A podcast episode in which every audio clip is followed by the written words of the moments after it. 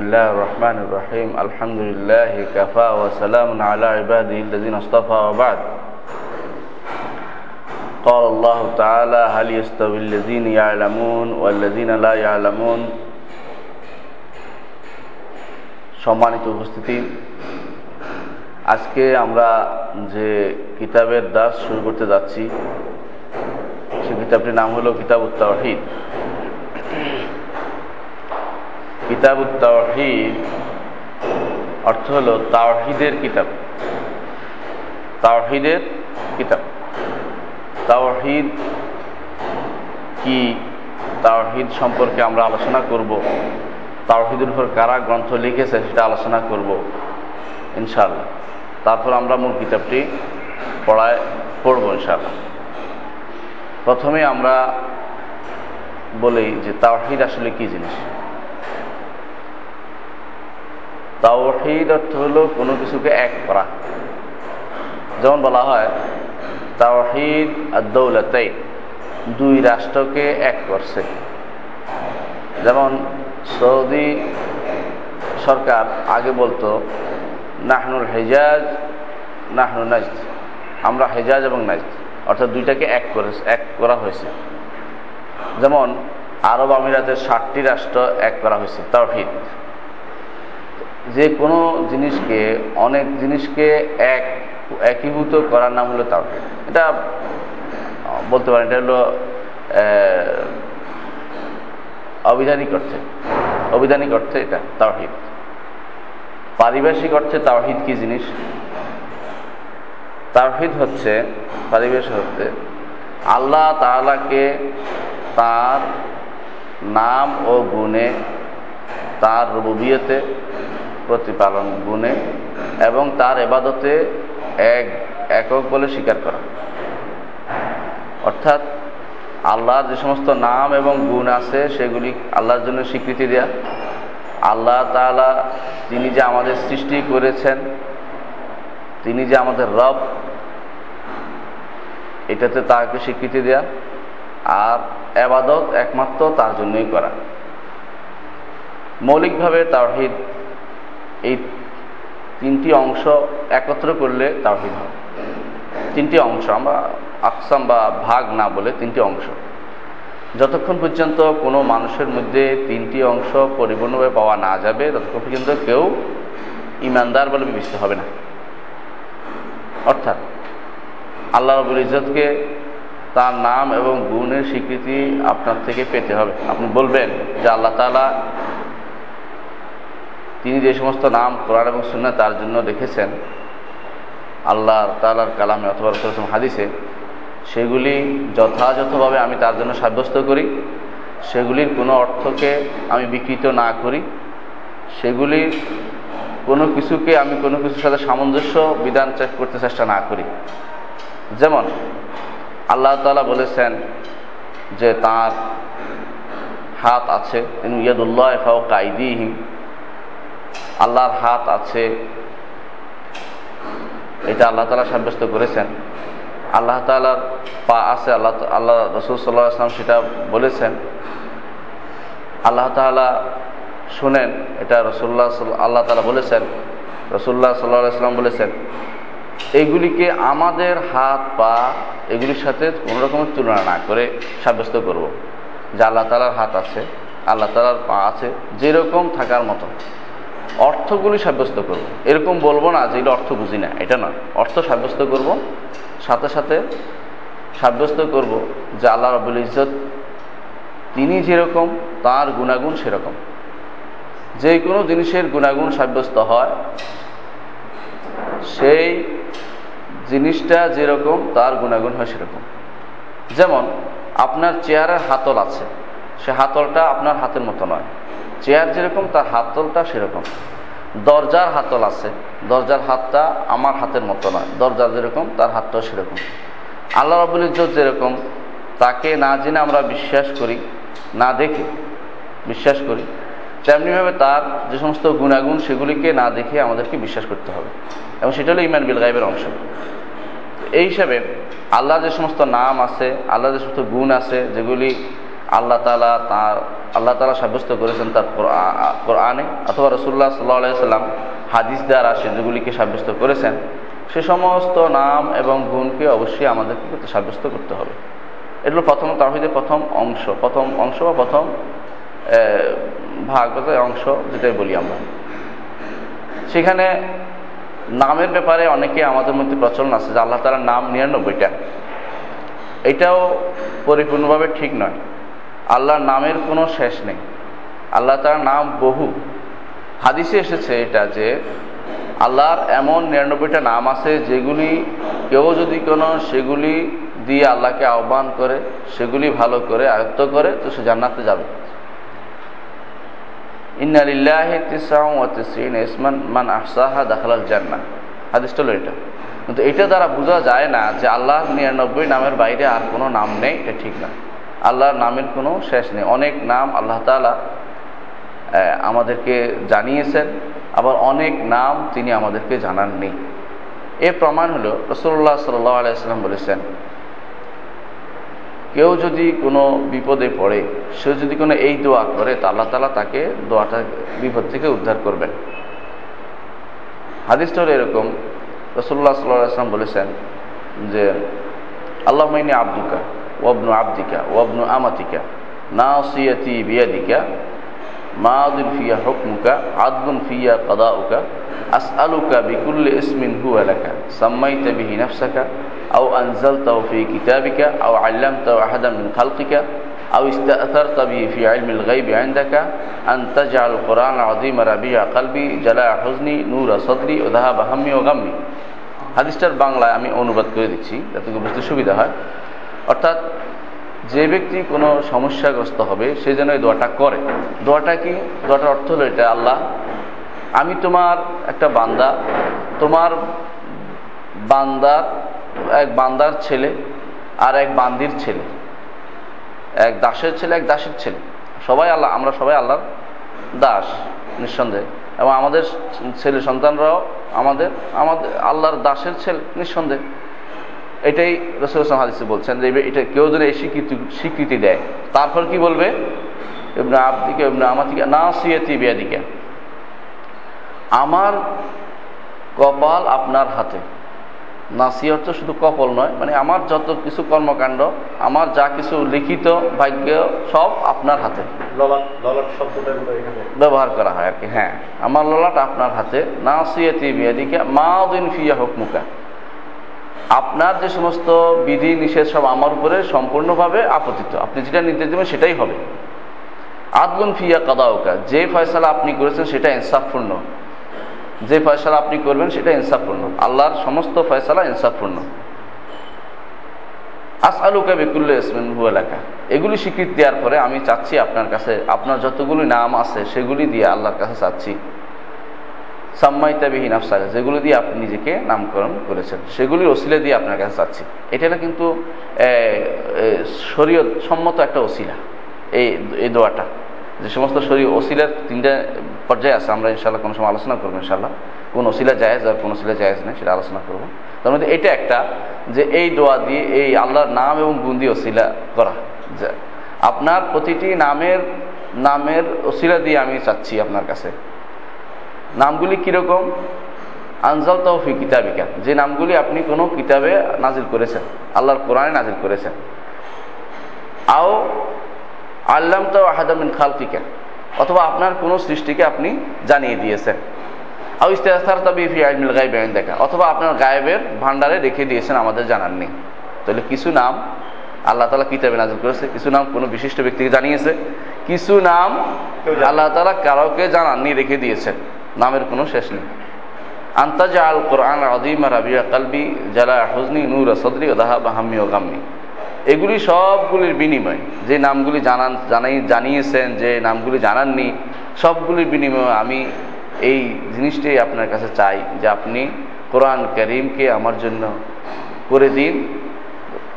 রবিয়া সদরি আমার অন্তরের জন্য বসন্তকাল, আমার বুকের জন্য বসন্ত বসন্ত মানে শান্তিময় শান্তিময় করে দিন। হ্যাঁ রবিয়া রবিয়া কালবি জালা হুজনি, আমার পেরেশানি দূরকারী। নূর সদরি, আমার অন্তরের জন্য আলো। রাহা বা হাম্মি ও গাম্মি, আমার যাবতীয় পেরেশানি ও দুশ্চিন্তা দূরকারী। এই দোয়া করলে হাদিস মতো দুশ্চিন্তা দূর হয়। এটা একটা ভালো, এটা থেকে আমরা দু কি শিখলাম? যে রসুলের এমন বহু না, আল্লাহ তালার এমন বহু নাম আছে যেগুলি আল্লাহ তালা কাউকে শিখান জানাননি অনুরূপভাবে আল্লাহর গুণের কোনো শেষ নেই। প্রতিটি প্রতিটি নামের অনেকগুলি গুণ, নামের আন্ডারে অনেকগুলি গুণ, একটা নামের ভিতরে অনেকগুলি গুণ থাকে। যেমন গাফুর, যিনি ক্ষমাশীল। ক্ষমা কে করতে পারে? যার ক্ষমতা আছে।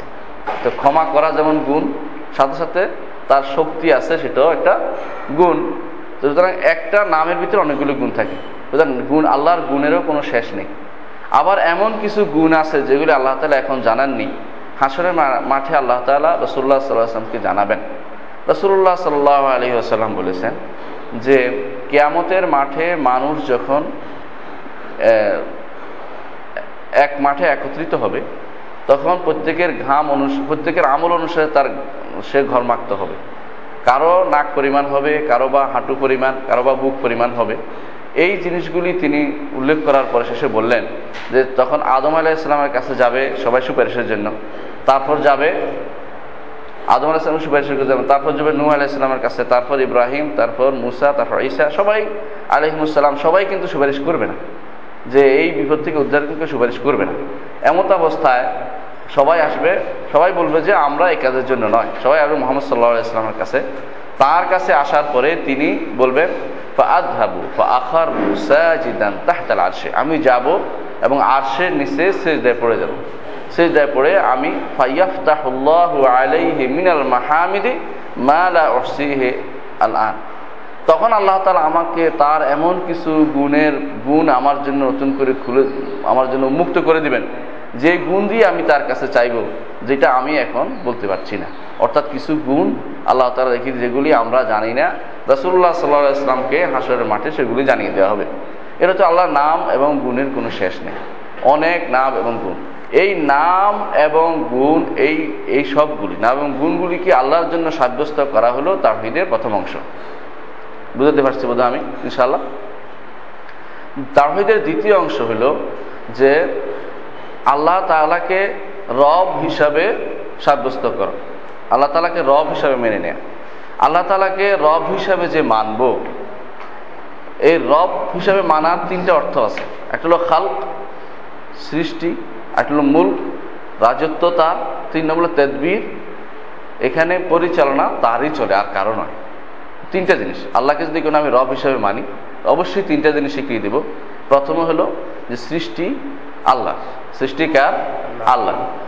তো যাবতীয় সৃষ্টি আল্লাহ তালা দ্বিতীয়টা হলো দ্বিতীয় যে জিনিসটা অবশ্যই স্বীকৃতি দিতে হবে এখানে সেটা হলো যে শুধু সৃষ্টি নয় মালিকও তা মালিকও তিনি। সব কিছুর মালিককে আল্লাহ রব্বুল ইসব তৃতীয় যে জিনিসটা স্বীকৃতি দিতে হবে শুধু সৃষ্টি এবং মালিক নয় এখানে কর্মকাণ্ড কার চলে? আল্লাহরই চলে। জীবন কে দেয়? আল্লাহ মৃত আল্লাহ রিজিক আল্লাহ। তিনটা জিনিস শিখিয়ে দিলে আমি রুবুবিয়ত পূর্ণ হল। একটা হলো সৃষ্টি, আরেকটা হলো রাজত্ব বা ক্ষমতা, তিন নম্বর হলো কর্ম পরিচালনা। এই তিনটা জিনিস যদি আমি শিখিয়ে দেবো, তো আল্লাহ তালার জন্য আমি, আল্লাহ তালাকে আমি রব হিসাবে সঠিকভাবে মেনে নিলাম। এই তিনটা জিনিসও আমার তাহিদের এক অংশের ভিতরে। এটা হলো তাহিদুর রুবুবিয়া। রব হিসাবে আল্লাহকে এক এক মেনে নেয়া একক ক্ষমতাধর মেনে নেয়া। তৃতীয় যে জিনিসটা, সেটা হলো তাহিদুল উলোহিয়া তাহিদুল উলোহিয়া। অর্থাৎ ইলা হিসাবে আল্লাহ তাহলাকে একক ক্ষমতাধর মনে করা যে তিনি শুধুমাত্র আমার যাবতীয় জিনিস পাবেন, আর কেউ পাবেন না। আমার কি কি জিনিস আছে, আমার পক্ষ থেকে কি কি জিনিস যায়, আমি তার জন্য এবাদত করি করি না? তার আনুগত্য করি করি। নামাজ পড়ি তার জন্য। তার জন্য আমি ভীত হই। তার তার জন্য আমি বিনীত হই। তার তার জন্য তার কাছে আশা করি, তার কাছে আশা করি।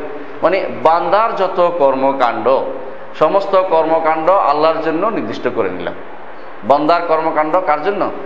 আল্লাহর জন্য। যে আমি, আমার উদ্দেশ্য হবে একমাত্র আল্লাহ তালা আমার সমস্ত আবাদতের এটাই আল্লাহ তালা অন্য আয়তে বলছেন বল ইন্না সলাতি ও নুসুকি ও মাহিয়া ও মাতি লিল্লাহ রবিল আলমী এখানে সলাতি ওয়া নুসুকি, এই দুইটা হইল তাহিদুল এবাদা তাহিদুল এবাদা বা তাহিদুল উলহিয়া যেটাকে আমরা বলি, বা এবাদতের ক্ষেত্রে আল্লাহকে নির্ধারণ করা। ওয়া মাহিয়া ওয়া মামাতি, এটা হলো তাহিদুল রুবুবিয়া রুবুবিয়া। লিল্লাহ রব্বিল আলামিন, এটা হলো তাহিদুল আসমা ও সিফাত। আল্লাহর জন্য নাম এবং গুণ, নাম এবং গুণ আল্লাহর জন্য স্বীকৃতি দেয়া। তাহলে একদিক থেকে আমি আল্লাহর জন্য একই আয়তের ভিতরে দেখতে পাচ্ছি যে এইভাবে তাহিদুল লোহিয়া আছে, রুবুবিয়া আছে, আসমা সিফাত আছে। সুরা ফাতেহাতে প্রথমেই, আলহামদুলিল্লাহ রব্বিল আলামিন। আলহামদু অর্থাৎ প্রশংসা। কে করছি? আমি করতেছি। প্রশংসা যখন আমি করব, এর অর্থ হলো আমি কিন্তু আল্লাহর ইবাদত করছি। সেই হিসেবে এটা তাহিদুল ইবাদা। লিল্লাহে আল্লাহর নাম সাব্যস্ত করছি, সেটা হলো তাহিদুল আসমা ও সিফাত। রব্বুল আলমিন, রব হিসেবে সাব্যস্ত করছি তাহিদুল রুবুবিয়া। এক আয়তের ভিতরেই তিনটা আছে। হ্যাঁ? আল্লাহ তালা অন্য আয়তে বলতেছেন যে রব্বুসামা ওয়াত ওয়াল আরদ।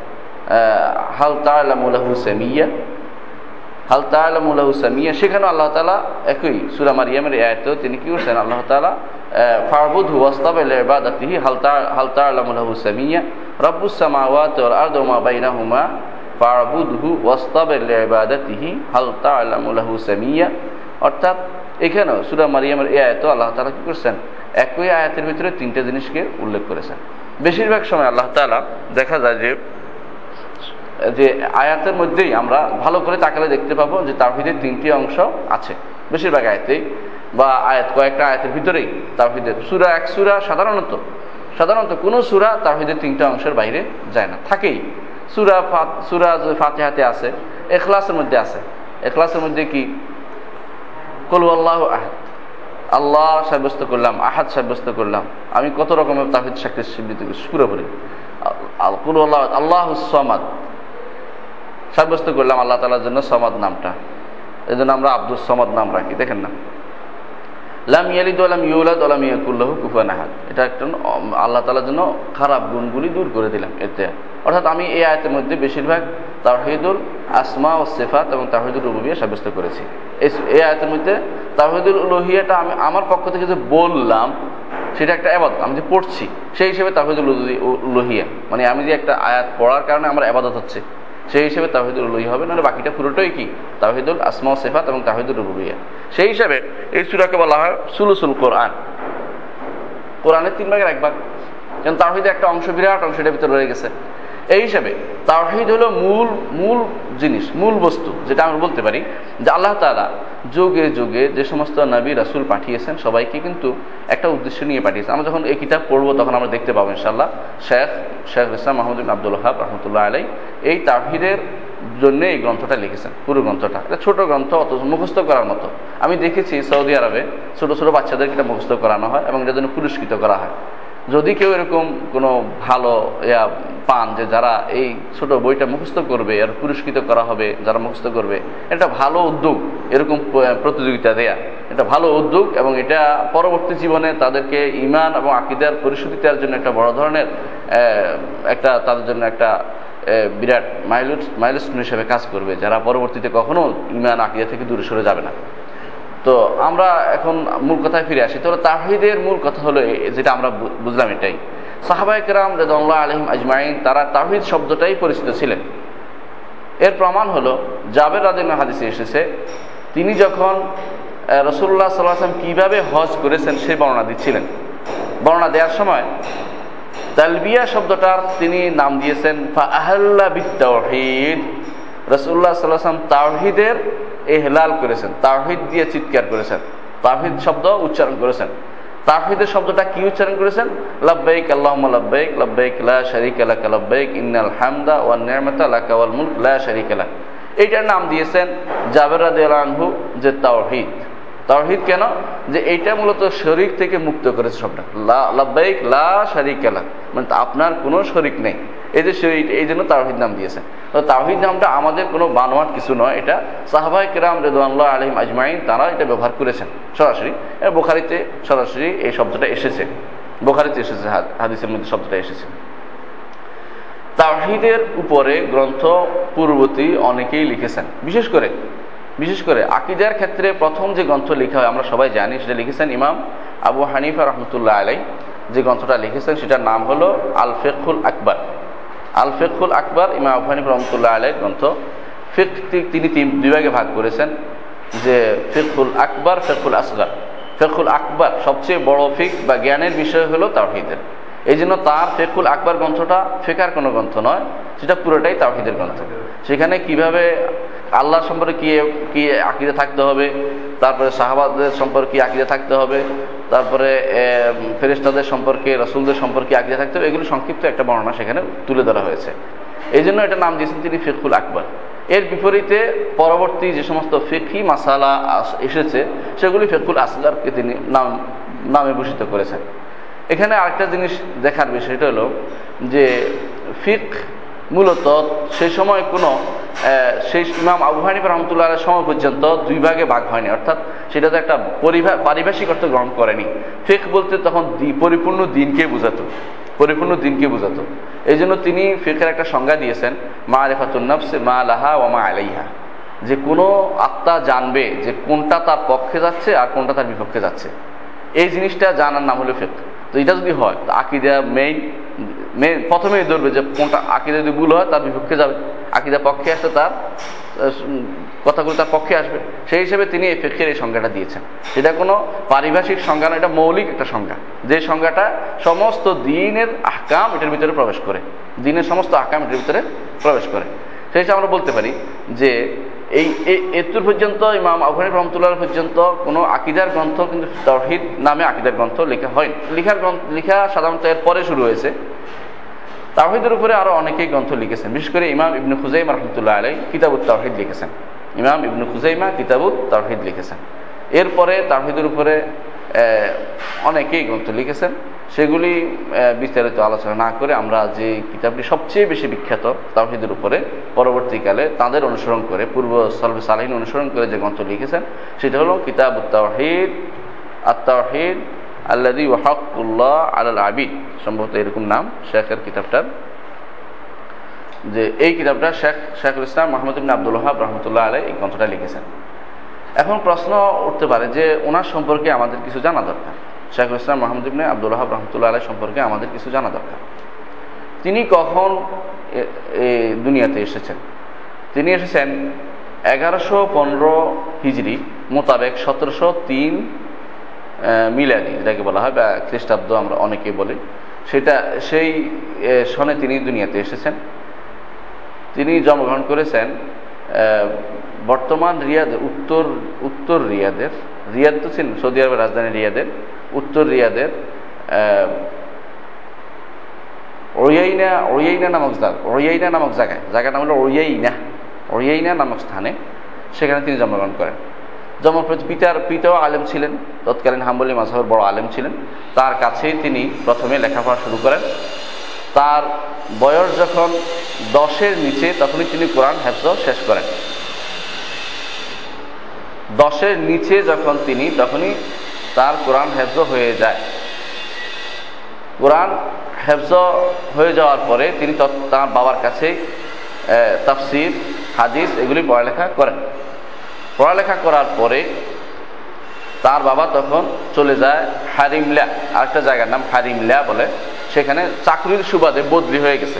একখান থেকে অন্যখানে বদলি হয়ে তিনি সেখানে চলে যান। সেখানে তিনি অবস্থান করেন। হারিমলা থাকা অবস্থায় তিনি লেখাপড়া করার পরে বের হয়ে যান।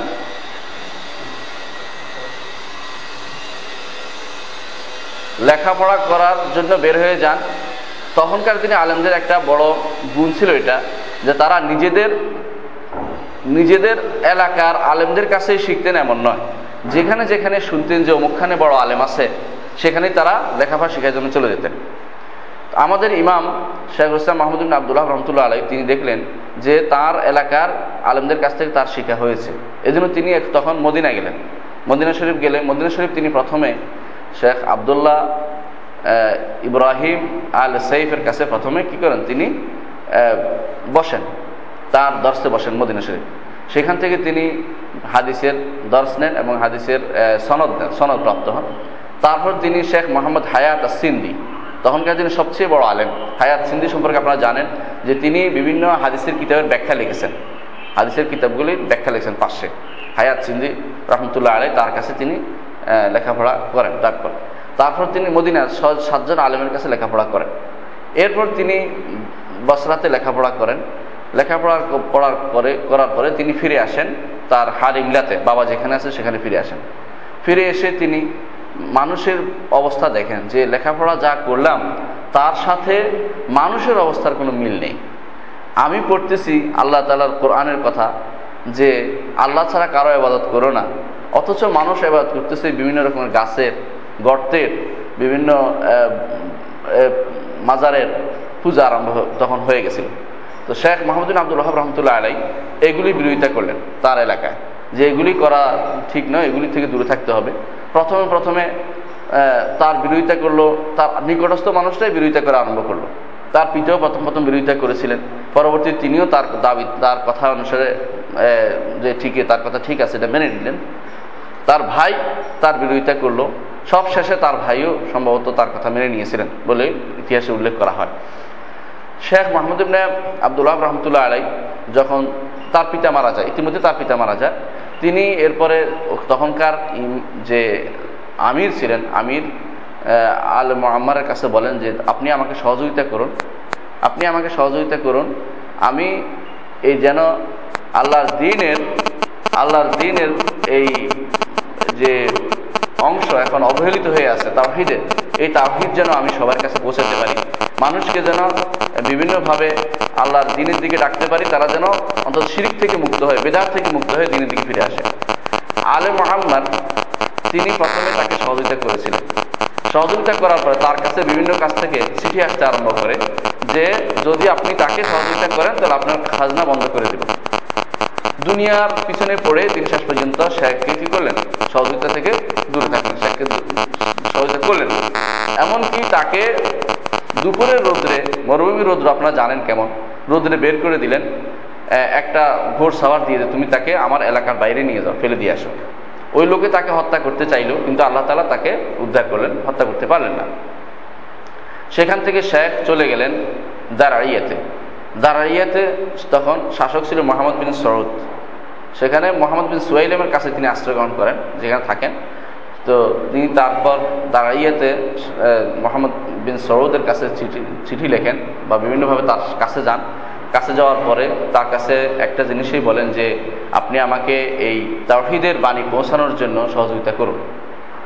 তাহিদের বাণী সবার কাছে পৌঁছানোর জন্য, আকিদা সঠিক তত্ত্ব সবাইকে দেওয়ার জন্য আপনি আমাকে সহযোগিতা করুন। এতে আল্লাহ তালা আপনাকে সহযোগিতা করবেন।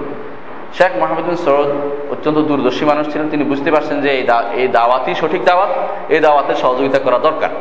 সেজন্য তিনি বললেন, ঠিক আছে, আমি দুই শর্তে আপনার কাছ থেকে আপনাকে সহযোগিতা করব। একশো প্রথম শর্ত হলো এটা যে আপনি আপনার দাওয়াত প্রসাদ লাভ করার পরে আপনি আমার কাছ থেকে দূরে সরে যাবেন না। মানে আমাকে ছেড়ে চলে যাবেন না। দ্বিতীয়ত, আমি এখন দাঁড়াইয়াবাসী থেকে খাজনা উসুল করি, কারণ রাষ্ট্র চলে না। তখনকার সময় অবস্থা খুব ভালো ছিল না। মরুভূমির রাষ্ট্র কিছুই ছিল না। মানুষ থেকে কিছু একটা নিতে হয়। নিত তিনি। এইটা থেকে আমাকে নিষেধ করবেন না। প্রথমটার ব্যাপারে শেখ বললেন, ঠিক আছে, প্রথমটা আমি বললাম যে আদাম বিদ্যাম ওর হাদ বিল অর্থাৎ রক্ত, রক্তের সাথে মিশে গেছে। আমি মেনে নিলাম যে কখনো রক্ত, আমার রক্ত ঝরলে আপনার রক্ত ঝরবে। সমান সমান, আমি কখনো আপনাকে ছেড়ে যাব না।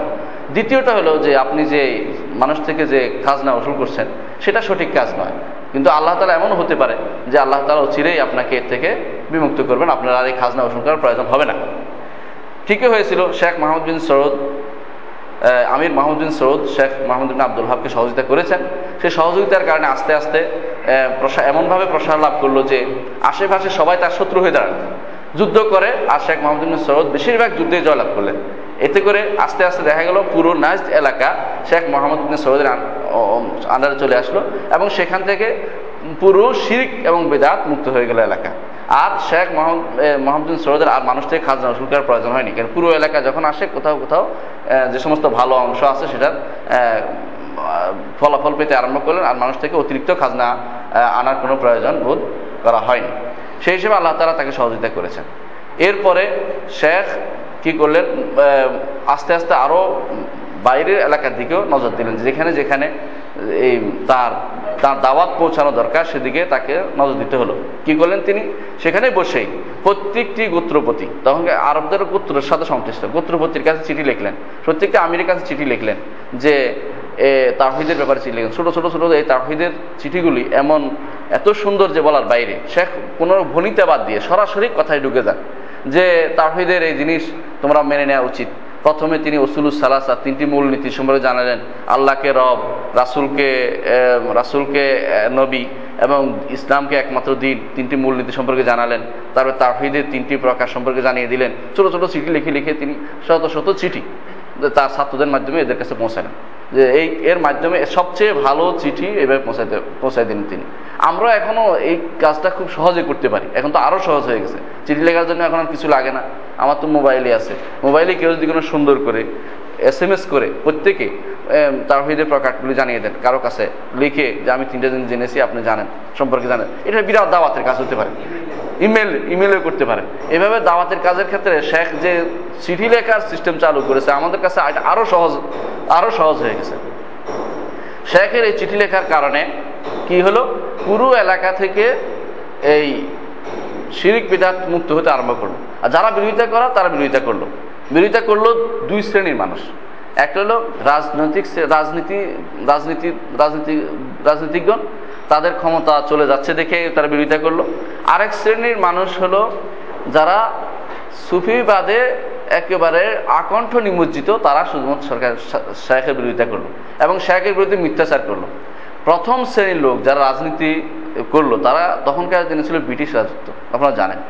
ব্রিটিশরা দেখতে পেল যে এর এর মাধ্যমে যে বিপ্লব, যে একটা বিরাট আন্দোলন সৃষ্টি হয়েছে, এটা যদি কোনো ভালো করে দানা বেঁধে ওঠে, তাহলে সারা মুসলিমদেরকে জাগা, সারা বিশ্বের মুসলিমদেরকে জাগানো কোনো রকমের কোনো কঠিন কাজ নয়। কারণ এক কালেমার ভিত্তিতে তাহিদির ভিত্তিতে এক হতে সবাই সহজ, সহজে এক হয়ে যাবে। তারা তখন বিরোধিতা করতে আরম্ভ করল। আর একটা গ্রুপ বিরোধিতা করল, সেটা হলো উসমানীয় খেলাফত। তাদের আন্ডারে সময় আশরাফ ছিল, মক্কার এরাও শেখের বিরোধিতা করল। কারণ তাদের, তারা ক্ষমতায় ছিল। যে কোনো মানুষ অন্য কেউ ক্ষমতা আসে এটা চায় না। সে যেই দলেরই হোক। এমনকি কখনো কোনো ক্ষমতার জন্য মানুষ হক কত ছেড়ে দেয়। দেখা যায়, এটা ইতিহাস ইতিহাসটা সাক্ষ্য দিচ্ছে। তো আশরাফরা অনেক সময় কি করল, তারা দেখতে পাইলো যে ওসমানীও দেখতে পারল আশরাফরা হলো আমাদের প্রতিনিধি। অথচ এই বেটা কোথেকে উঠে এসে দখল করে নিচ্ছে সব জায়গায়। এটা তো ঠিক নয়। আশরাফদের পক্ষ নেওয়ার জন্য তারা তাদের পক্ষ নিল। এই শেখের বিরোধিতা করল। আশরাফদের পক্ষ নিয়ে শেখের বিরোধিতা করল। আশরাফদের পক্ষ কীভাবে নিল? অত্যন্ত নির্লজ্জ ভাবে বলতে থাকল এমন ভাবে যে, ওরে ধরে আনো। একে ধরে আনো। এইভাবে। মানে খুব কঠিনভাবে শেখের বিরোধিতা করতে আরম্ভ করল। কিন্তু আল্লাহ তালা শেখকে সহযোগিতা করেন। উসমানী খেলাফত তখন এত বড় ক্ষমতা ছিল না যে, মক্কা যে যুদ্ধ করবে। উসমানী খেলাফত অনেক দূরের, তুরস্কে। তুরস্ক থেকে যে যুদ্ধ করার ক্ষমতা তাদের ছিল না। আর তুরস্ক উসমানী খেলাফত সমস্যা হলো এটা যে, তারা মূলত ওই এলাকা নিয়ন্ত্রণ করতো না। মানে অনেকেই বলে থাকে, শেখ কিছু উসমানী খেলাফতের বিরোধিতা করেছে মিথ্যাচার করেছে। কারণ নাইজ এলাকায় কখনো উসমানী খেলাফতের কিছুই প্রতিষ্ঠা হয় না কারণ তারা মরুভূমি চাইতো না, তাদের ওখানে লাভ নাই। তারা লাভ যেখানে সেখানে তারা যাইতো। যেখানে তাদের কি আসবে? আয় আসবে কিছু তাদের লোক বল পাওয়া যায় বেনিফিট যেখানে হতে পারবে সেখানে তারা যাইতো। কিন্তু শেখের ওই জায়গায় কেউ তারাও কখনো হস্তক্ষেপ করে নাই। সুতরাং তার শেখকে এইভাবে কেউ কেউ যে ওসমানী খিলাফতের বাইরে গেছে বা তার বিরোধিতা করেছে এমন কিছু বলতে পারে না। আর শেখের দাওয়াত ছিল সম্পূর্ণ ইসলাহি দাওয়াত। শুধু তোমরা তাহিদের কথা বল। শেখ কোনদিন বলে নাই যে আমাকে তোমরা ক্ষমতায় বসাও। বসায়ও নাই। ক্ষমতা চিন্তা ভাবনা তার মাথায় দূরে ছিল। সবসময় তিনি চেয়েছেন যে তাহিদের বাণী সবার কাছে পৌঁছে যাক। এটাই তিনি চেয়েছিলেন। তো শেখের এই অবস্থা ওসমানী খেলাফত আরেকটা কারণে বিরোধিতা করেছিল। তখনকার দিন ওসমানী খেলাফত ছিল সম্পূর্ণ, আমরা একটু পরে আলোচনা করব তাহিদে আরও কিছু অর্থ আছে যেগুলির কারণে যেগুলির কারণে শেখের বিরোধিতা করেছিল, সেটা হলো যে তারা ছিল মূলত সম্পূর্ণ ওয়াহাদাতুল উইদু বিশ্বাসী মানুষ। তাহিদে ওসমানী খেলাফতের বড় বড় যারা ইয়া ছিল খলিফার নামধারী যারা ছিল, অধিকাংশই তারা বিশ্বাস করত এক সর্বেশ্বরবাদে বিশ্বাসী ছিল। শেখের এই তাহিদ তাদের জন্য একটা বড় ধরনের আঘাত হিসাবে পরিগণিত হলো। তারা তখন শেখের বিরোধিতা করতে আরম্ভ করল। এই এক শ্রেণির মানুষ। আরেক শ্রেণির মানুষ দেখল যে আমাদের সব রুজি বন্ধ হয়ে যাবে। কারণ কীরকম রুজি? তারা রুজি রোজগার করতো কি দিয়া? যে একটা মানুষ বসে গেছে, তার আশেপাশে পীর হয়েছে কিছু। কিছু মানুষ মাজার আসবে, নজর আসবে, নিয়াজ আসবে, বিভিন্ন রকমের জিনিস আসবে। তো শেখের এটার কারণে সব বন্ধ হয়ে যাচ্ছে, সব কিছু সমান হয়ে যাচ্ছে, সব মানুষ সমান হয়ে যাচ্ছে। এতক্ষণ আমাদের সবাই খেদমত করে, এখন খাদেম আর কেউ থাকল না। আমাদের কোনো খাদেম থাকল না, আমাদের কোনো লোক পাওয়া গেল না, সব সমান হয়ে গেল। অনেকের কাছে এটা ভালো ঠেকে নাই। এই জন্য তারা বিরোধিতা করতে আরম্ভ করল।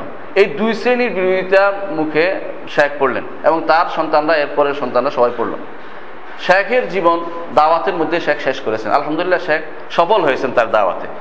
দাওয়াত সফল করে শেখ বারোশো ছয় হিজড়িতে আল্লাহর সান্নিধ্যে চলে যান। আল্লাহ তালা তাকে জান্নাত জান্নাত নসিব করুন, আমরা সেই দোয়াটি করব। এই এই তাওহিদি, তাওহিদের ভিত্তিতে প্রতিষ্ঠিত এই রাজ্যটি প্রতিষ্ঠিত ছিল। পরবর্তীতে ওসমানীয় খেলাফত মিশরের মোহাম্মদ মোহাম্মদ আলী পাশাকে পাঠায় যে এই এই ওহাবি রাজত্ব ধ্বংস করতে হবে। সেজন্য সে মোহাম্মদ আলী পাশা হ্যাঁ। ও, আপনি পরে এসেছেন? Sheikh Muhammad ibn Abdul Wahhab রহমতুল্লাহ আলীর কথা বলছি আমরা এতক্ষণ। হ্যাঁ তো এই উসমা, মোহাম্মদ আলী পাশা, মোহাম্মদ আলী পাশাকে মিশর থেকে সে পাঠায় যে শেখের দাঁড়াইয়া ধ্বংস করতে হবে। তারা শেখের মৃত্যুর পরে তার ছেলেরা তখন ছিল দাওয়াতি কাজে ছেলে এবং নাতি, তাদেরকে, তারা দাওয়াতি কাজ করছিল। তাদের বিরুদ্ধে যুদ্ধ করে সে এলাকা তসনস করে, এলাকা তসনস করে। মোহাম্মদিন পাশার সেনাবাহিনী ছিল সবচেয়ে বেশি, তখনকার শক্তিশালী। তো এলাকা তসনস করে তাদেরকে অনেককেই মিশরে বন্দি করে নিয়ে আসে। মিশরে অনেকেই বন্দি জীবন কাটিয়েছে, তাদের অনেকেই। তাদের অনেকেই তখনকার সময় ভারতে পালিয়ে আসছে। শেখের অনেক আত্মীয় স্বজন সবাই, এবং শেখের অনুসারী অনেকেই। কিন্তু মূল আলেমরা, আলেমদের মন থেকে কিন্তু তাহিদ মুছে দিতে পারেনি। যে আলমের চর্চা শেখ মোহাম্মদ আবুল ওয়াহাব করে গেছেন, সেই আলমের চর্চা আজও রয়ে গেছে এবং সেটা থাকবে ইনশাআল্লাহ কেমন পর্যন্ত, ইনশাআল্লাহ। সেই আলমের চর্চা এমনভাবে তিনি করে গেছেন যে প্রতিটি আপনি যদি কোনো যান আজ সৌদি আরব, আজকেও দেখবেন একটা ট্যাক্সি ড্রাইভার পর্যন্ত তাহিদের উপরে এত বেশি এত বেশি প্রতিষ্ঠিত যে আমাদের দেশে একটা আলেমও এত তাহিদ জানে না। তাদের সম্পর্কে এত জ্ঞান নেই। কেউ মাথা নিচু করে আপনাকে সালাম করবে না, কেউ আপনাকে কদম বুসির মতো চিন্তা ভাবনা করবে না, কেউ আপনাকে পীরের মতো ভক্তি এরকম এর- নত দানু হবে না। সবাই স্বাভাবিকভাবে একজন মানুষ একজন মানুষের সামনে যেভাবে দাঁড়াবে, সেভাবে দাঁড়াবে, সেভাবে সালাম করবে। কারণ তাদের মধ্যে তাহিদ প্রতিষ্ঠিত হয়েছে। সে এক সবগুলির মূল কারণ, যে কারণে শেখ সবচেয়ে বেশি গুরুত্ব গুরুত্ব, এত বেশি কাজ করতে পেরেছেন, সেটা হলো তাঁর শেখের একটা গ্রন্থ। সেই গ্রন্থটির নাম হলো আত- কিতা যেহেতু তিনি যে গ্রন্থটা লিখেছেন, কিতাব উত্তাহিদ এই গ্রন্থটা আপনাদের সামনে আছে, এই কিতাব তাওহিদ এটা এত বড় নয়, আমাদের শেখ সরা ব্যাখ্যা করে বড় করেছে, সংক্ষিপ্ত কিতাব হলো এটা। বেশ অন্তত বলতে পারেন যে একটা যে কোনো মানুষ মুখস্থ করতে পারে, এরকম করে। জি। থাকা অবস্থায়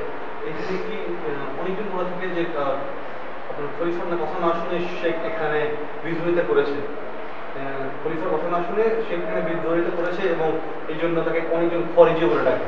হ্যাঁ আমি ওই কথাটা বলছিলাম যে এই কথাটাই কিন্তু শুদ্ধ নয়। আপনি এই কথা ঠিক তুলে দিয়েছেন শেখ যে শেখ যে এলাকায় ছিলেন ওই এলাকা তুর্কি উসমানীয় খেলাফতের এরিয়ার বাইরে ছিল।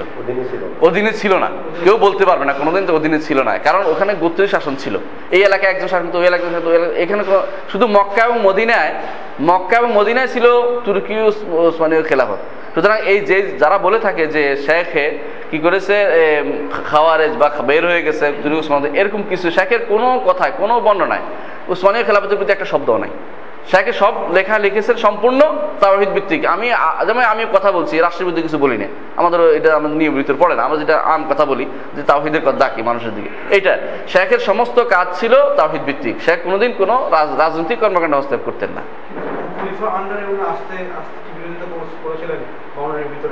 যে আমরা পুলিশের সঙ্গে অন্তর্ভুক্ত হতে চাই। না এমন কোনো কথা দাবিও উঠে নাই উসমানীয় খেলাফতের পক্ষ থেকে। হ্যাঁ এই সন্দেহগুলি থাকা দূর করা দরকার আমাদের। যে শেখের দাঁড়াইয়া বা রিয়াদ ভিত্তিক শাসন ব্যবস্থার কখনো উসমানীয় খেলাফত চায়ও নাই যে আমাদের আন্ডারে আসুক আর শেখের জীবদ্দশায় এবং কখনো চায়ও নাই আমাদের আন্ডারে আসুক আমাদের আন্ডারে নিয়ে আসা হোক বা আমাদের ব্যর্থতা স্বীকার করো এমন কিছু চায়ও নাই। এটা পরবর্তীকালে তারা এটা বানিয়েছে যুদ্ধ করার সুবিধার সুবিধার জন্য সেটা বানিয়ে নিয়েছে। ঐতিহাসিক রেফারেন্স আমরা কীভাবে পাবো? হ্যাঁ। এটা আপনার মুখ থেকে আমরা সম্ভব দালিলিক প্রমাণ কি পাবো হ্যাঁ দালিলিক প্রমাণগুলি পেতে হলে অনেকগুলি গ্রন্থ আছে কিন্তু সবগুলি সবগুলি বেশিরভাগ গ্রন্থই আরবিতে লেখা। সমস্যাটা এবং কিছু কিছু গ্রন্থ অবশ্য ইংরেজিতে অনুবাদ হয়েছে ইতিমধ্যে অনেকেই আপনারা পাবেন। বিশেষ করে এর মধ্যে যদি আপনি নাজদের ইতিহাস পড়েন আরবিতে নাজদের ইতিহাস পড়েন নাজদের ইতিহাস ইবনে বিশের তারিখ ইবনে বিশের আছে একটা সেটা তারিখ ইবনে গান্নাম আছে। তাছাড়া শেখ এমনকি ভারতীয় যে আলেম যার যার সম্পর্কে আমরা অনেকেই জানি মাসুদ আলম নাদবী, উনি যে গ্রন্থটা লিখেছেন উর্দুতে, এটা আরবিতে অনুবাদ হয়েছে। এটা নাম দিয়েছেন তিনি শেখুল ইসলাম মোহাম্মদ আব্দুল হাব মুসলেহন মাজলুমুন মুফতার আলাই শেখ উনি একটা গ্রন্থ। অর্থ হলো Sheikh Hossain Muhammad ibn Abdul Wahhab একজন সত্যিকার অর্থে কি ছিলেন? মুসলেহ ছিলেন। মানে হলো মুসলেহ ছিলেন। মুসলিম মানে তিনি সংশোধন করছেন হ্যাঁ সংস্কারবাদী। আর মাজলুম তার উপরে জুলুম করা হয়েছে কথাবার্তা বলে। মুফতার আলে তার উপরে মিথ্যাচার করা হয়েছে। কে লিখেছেন? ভারতীয় একজন বড় আলেম এবং অনেকেই চিনে ওনাকে মাসুদ আলম নদবীকে যার অনেক গ্রন্থ আপনার অনেকের কাছে পড়ে আছে বাংলায় বা উর্দুতে লেখে বাংলা অনুবাদ হয়েছে অনেক গ্রন্থ। উনিও লিখেছেন, দেখেন, আমি বলতে চাচ্ছি এটা এমনকি ওনার সম্পর্কে অনেকেই অনেকে এমনকি আপনি বলতে পারেন, ভারতীয় আলেমদের মধ্যে অনেকেই জিনিস ভালো ভালো জিনিসগুলি, ভালো কথা উঠিয়ে ধরেছেন। এবং হানাফি আলেমরাও, Sheikh Mohammad Abu Sana al Alusi হইতে শুরু করে আবু আলুসিরা আলুসি আপনার সব আলুসিরা যারা যে বাগদাদের আলুসি বংশ, তারাও শেখ সম্পর্কে ভালো মন্তব্য করেছেন। এবং শেখ সম্পর্কে আরেকটা জিনিস যারা খারাপ ধারণা, অনেকে তখনকার দিনে এখনকার তো এরকম টেলিফোনের যুগ ছিল না যে সব খবর আসবে। এখন এয়া হতো, তথ্য সন্ত্রাস খুব বেশি হতো। বলতো কি, শেখ সবাইকে কাফের বানাই ফেলছে। না, শেখ কোনো কিতাবে কোন কাউকে কাফের বলতো না।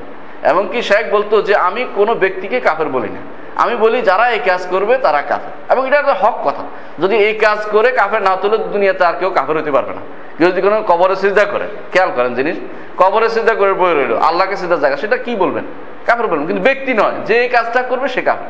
সেকে এই কাজটাই করতো, যে যারাই কোনো কবরে সিদ্ধা করবে, যারাই কোনো আল্লাহ ছাড়া অন্য কাউকে আহ্বান করে তাদের কাছে মুক্তি চাইবে। এই জিনিসগুলি সম্পর্কে শেখ সাবধান করতেন, শেখ লিখতেন তার বইতে। এইটাই ছিল, কিন্তু তারা এটাকে ব্যক্তির উপর নিয়ে যায়। তো তাহলে তো আমাকে কাপের বলেছে। নিজের উপরে নিয়ে যায়। তো কেউ যদি নিজের উপরে বিপদ ডেকে আনে, এটা তো শেখের কিছু করার নেই। আচ্ছা আপনি যে কথা বলেছেন, আর শেখের এই গ্রন্থ একটা গ্রন্থ আছে খুব ভালো, এটা সম্ভবত ইংরেজি অনুবাদ হয়েছে শেখের।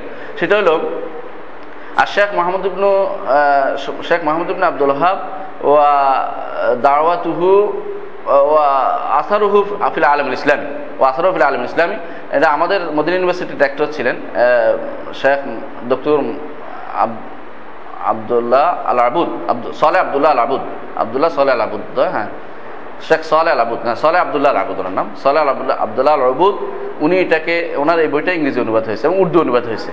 এই বইটাতে বিস্তারিত উল্লেখ আছে, কোন একদম পৃষ্ঠা সহ শেখে কোন কিতাবে কি বলেছেন।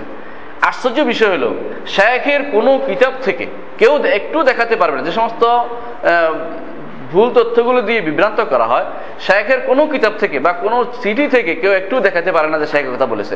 শুধু শুনেছি। অমুকে বলেছে বা অমুকে বলেছে, এই কথা শেখ বলেছে না, এমন কিছু বলতে পারে। একটা মানুষের লেখনী দ্বারা বা তার কথা দ্বারা হবে, তার লিখনী বা চিঠি দ্বারা প্রমাণ হবে তিনি কি কোন বিশ্বাসে ছিলেন। এটা না করে ধারণা করে কেউ কোনোদিন বলতে পারে না যে শেখ অমুক বিশ্বাসে ছিলেন বা অমুক অমুক, এটা বিশ্বাস করতেন বা অমুকটা বলেছেন। শেখের বিরুদ্ধে যে সমস্ত অভিযোগ দেওয়া হয় এর মধ্যে আপনি যেটা বলেছেন যে শেখ উসমানী খেলাফতের বিরোধিতা করেছেন কোথাও তিনি বিরোধিতা একটা শব্দ উল্লেখ করেন নাই। এটা কেউ দেখাতে পারবে না। এটা সম্পূর্ণ একটা মিথ্যাচার। শেখ যেটা চেয়েছেন সেটা ইসলাম মানুষের মধ্যে ভালো কাজগুলি তাওহিদের প্রসার হোক। সেটা যেখানে হোক সেটা যদি আরবে হয় ভালো যদি আজমে হয় ভালো যেখানে হোক সেটা প্রসার লাভ করুক এটা তিনি চেয়েছেন। হ্যাঁ শির্ক মুক্ত যেটা চেয়েছেন হ্যাঁ। খিলাফত থাকা অবস্থায়, খলিফা থাকা অবস্থায় আরেকজন আমিরের নেতৃত্বে যুদ্ধ করা কি এখানে তার মানে? হ্যাঁ আপনি বুঝতে পারছেন। যদি খিলাফতের আন্ডারে কোনো রাষ্ট্র হতো, তাহলে সেটা আপনি কথাটা উঠতো তখনকার দিনে তুর্কি উসমানীয় খিলাফতের বাইরে বিরাট একটা এলাকা ছিল যারা খলিফার আন্ডারে ছিল না। বিরাট একটা এলাকা। মাগরিব ইউনিয়ন খলিফার আন্ডারে ছিল না। তুরস্ক আফ্রিকান বিরাট একটা অংশ খলিফার আন্ডারে ছিল না। তো, এমনকি মিশর মিশর ছাড়া লিবিয়া বলেন বা যেগুলি রাষ্ট্রগুলি, সেগুলি কেউ খলিফার আন্ডারে ছিল না। খলিফা তখন কিছু এলাকা ভিত্তিক ছিল। মানে খলিফাদের তুরস্ক এবং তার আশেপাশের বিরাট এলাকা নিয়ে। পাকভারত যেমন খলিফার আন্ডারে ছিল না। নাম কেউ আসতে, আমরা, আমাদের এখানেও রাষ্ট্র ছিল আলাদা। তো ইয়ার রাষ্ট্র ছিল। এমনকি দেখেন, তখনকার অনেক এলাকা কিন্তু ব্রিটিশ রাজত্বের আন্ডারে ছিল। মানে ব্রিটিশের চলে যাচ্ছিল আস্তে আস্তে ব্রিটিশের ভিতরে। তখনকার কেউ সুতরাং এটা বলতে পারে না যে খেলাফত। তাছাড়া তুর্কির খেলাফতের যে পরিধি, সেটা নির্ধারণ করতে হবে কতটা মক্কা, মদিনায় শেখ কিন্তু আক্রমণ করে নাকি যুদ্ধ করে তো শেখের সময়। পরবর্তীকালে যখন আক্রমণ হয়, খেয়াল করেন, পরবর্তীকালে যখন আক্রমণ করে, তখন পাল্টা আক্রমণ হয়েছে। কারা আক্রমণ করেছে? দাওয়াতের বিরুদ্ধে আক্রমণ করেছে মোহাম্মদ মোহাম্মদ আলী পাশা। তখনকার সময় আক্রমণ হয়েছিল মক্কাতে। মক্কা কিন্তু তখন দাওয়াত শেখের দাওয়াত প্রসার লাভ করেছে। তখন তখনকার মানুষ চেয়েছে যে নিজেদেরকে তাহিদের দিকে নিয়ে যাবে। তখন তারা এই আন্দোলন করেছে এবং তখন ঠিকই তারা পেরেছিল। শরীফ হুসাইনদেরকে তারা উৎখাত করতে পেরেছিল। পরবর্তীতে মোহাম্মদ আলী পাশা শরীফ হোসেনদেরকে আবার প্রতিষ্ঠিত করে সেখানে। বুঝতে পারছেন বোধের কথাটা? হ্যাঁ। শুধু শেখকে কখনো এটা বলতে পারব না খারেজি বা এই সমস্ত নাম দিয়ে কখনো নাম দেওয়া কখনো ঠিক হবে না। নাকি? কোনটা? কোনটা? পাশার আক্রমণটা খলিফার নির্দেশে ছিল।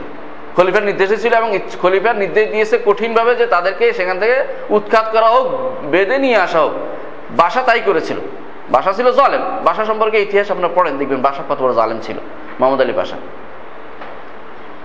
এই ছিল শেখের লেখার মূল কথা শেখের যে, আমরা যে কথা বলতে চাচ্ছি, শেখের যে মূল কথাগুলো শেখ বলতেন, যে দাবিগুলো শেখ করতেন, যে যেটা দিকে মানুষ আহ্বান করতেন, সেটা হলো এক বেশিরভাগ দাবি ছিল তাওহিদের।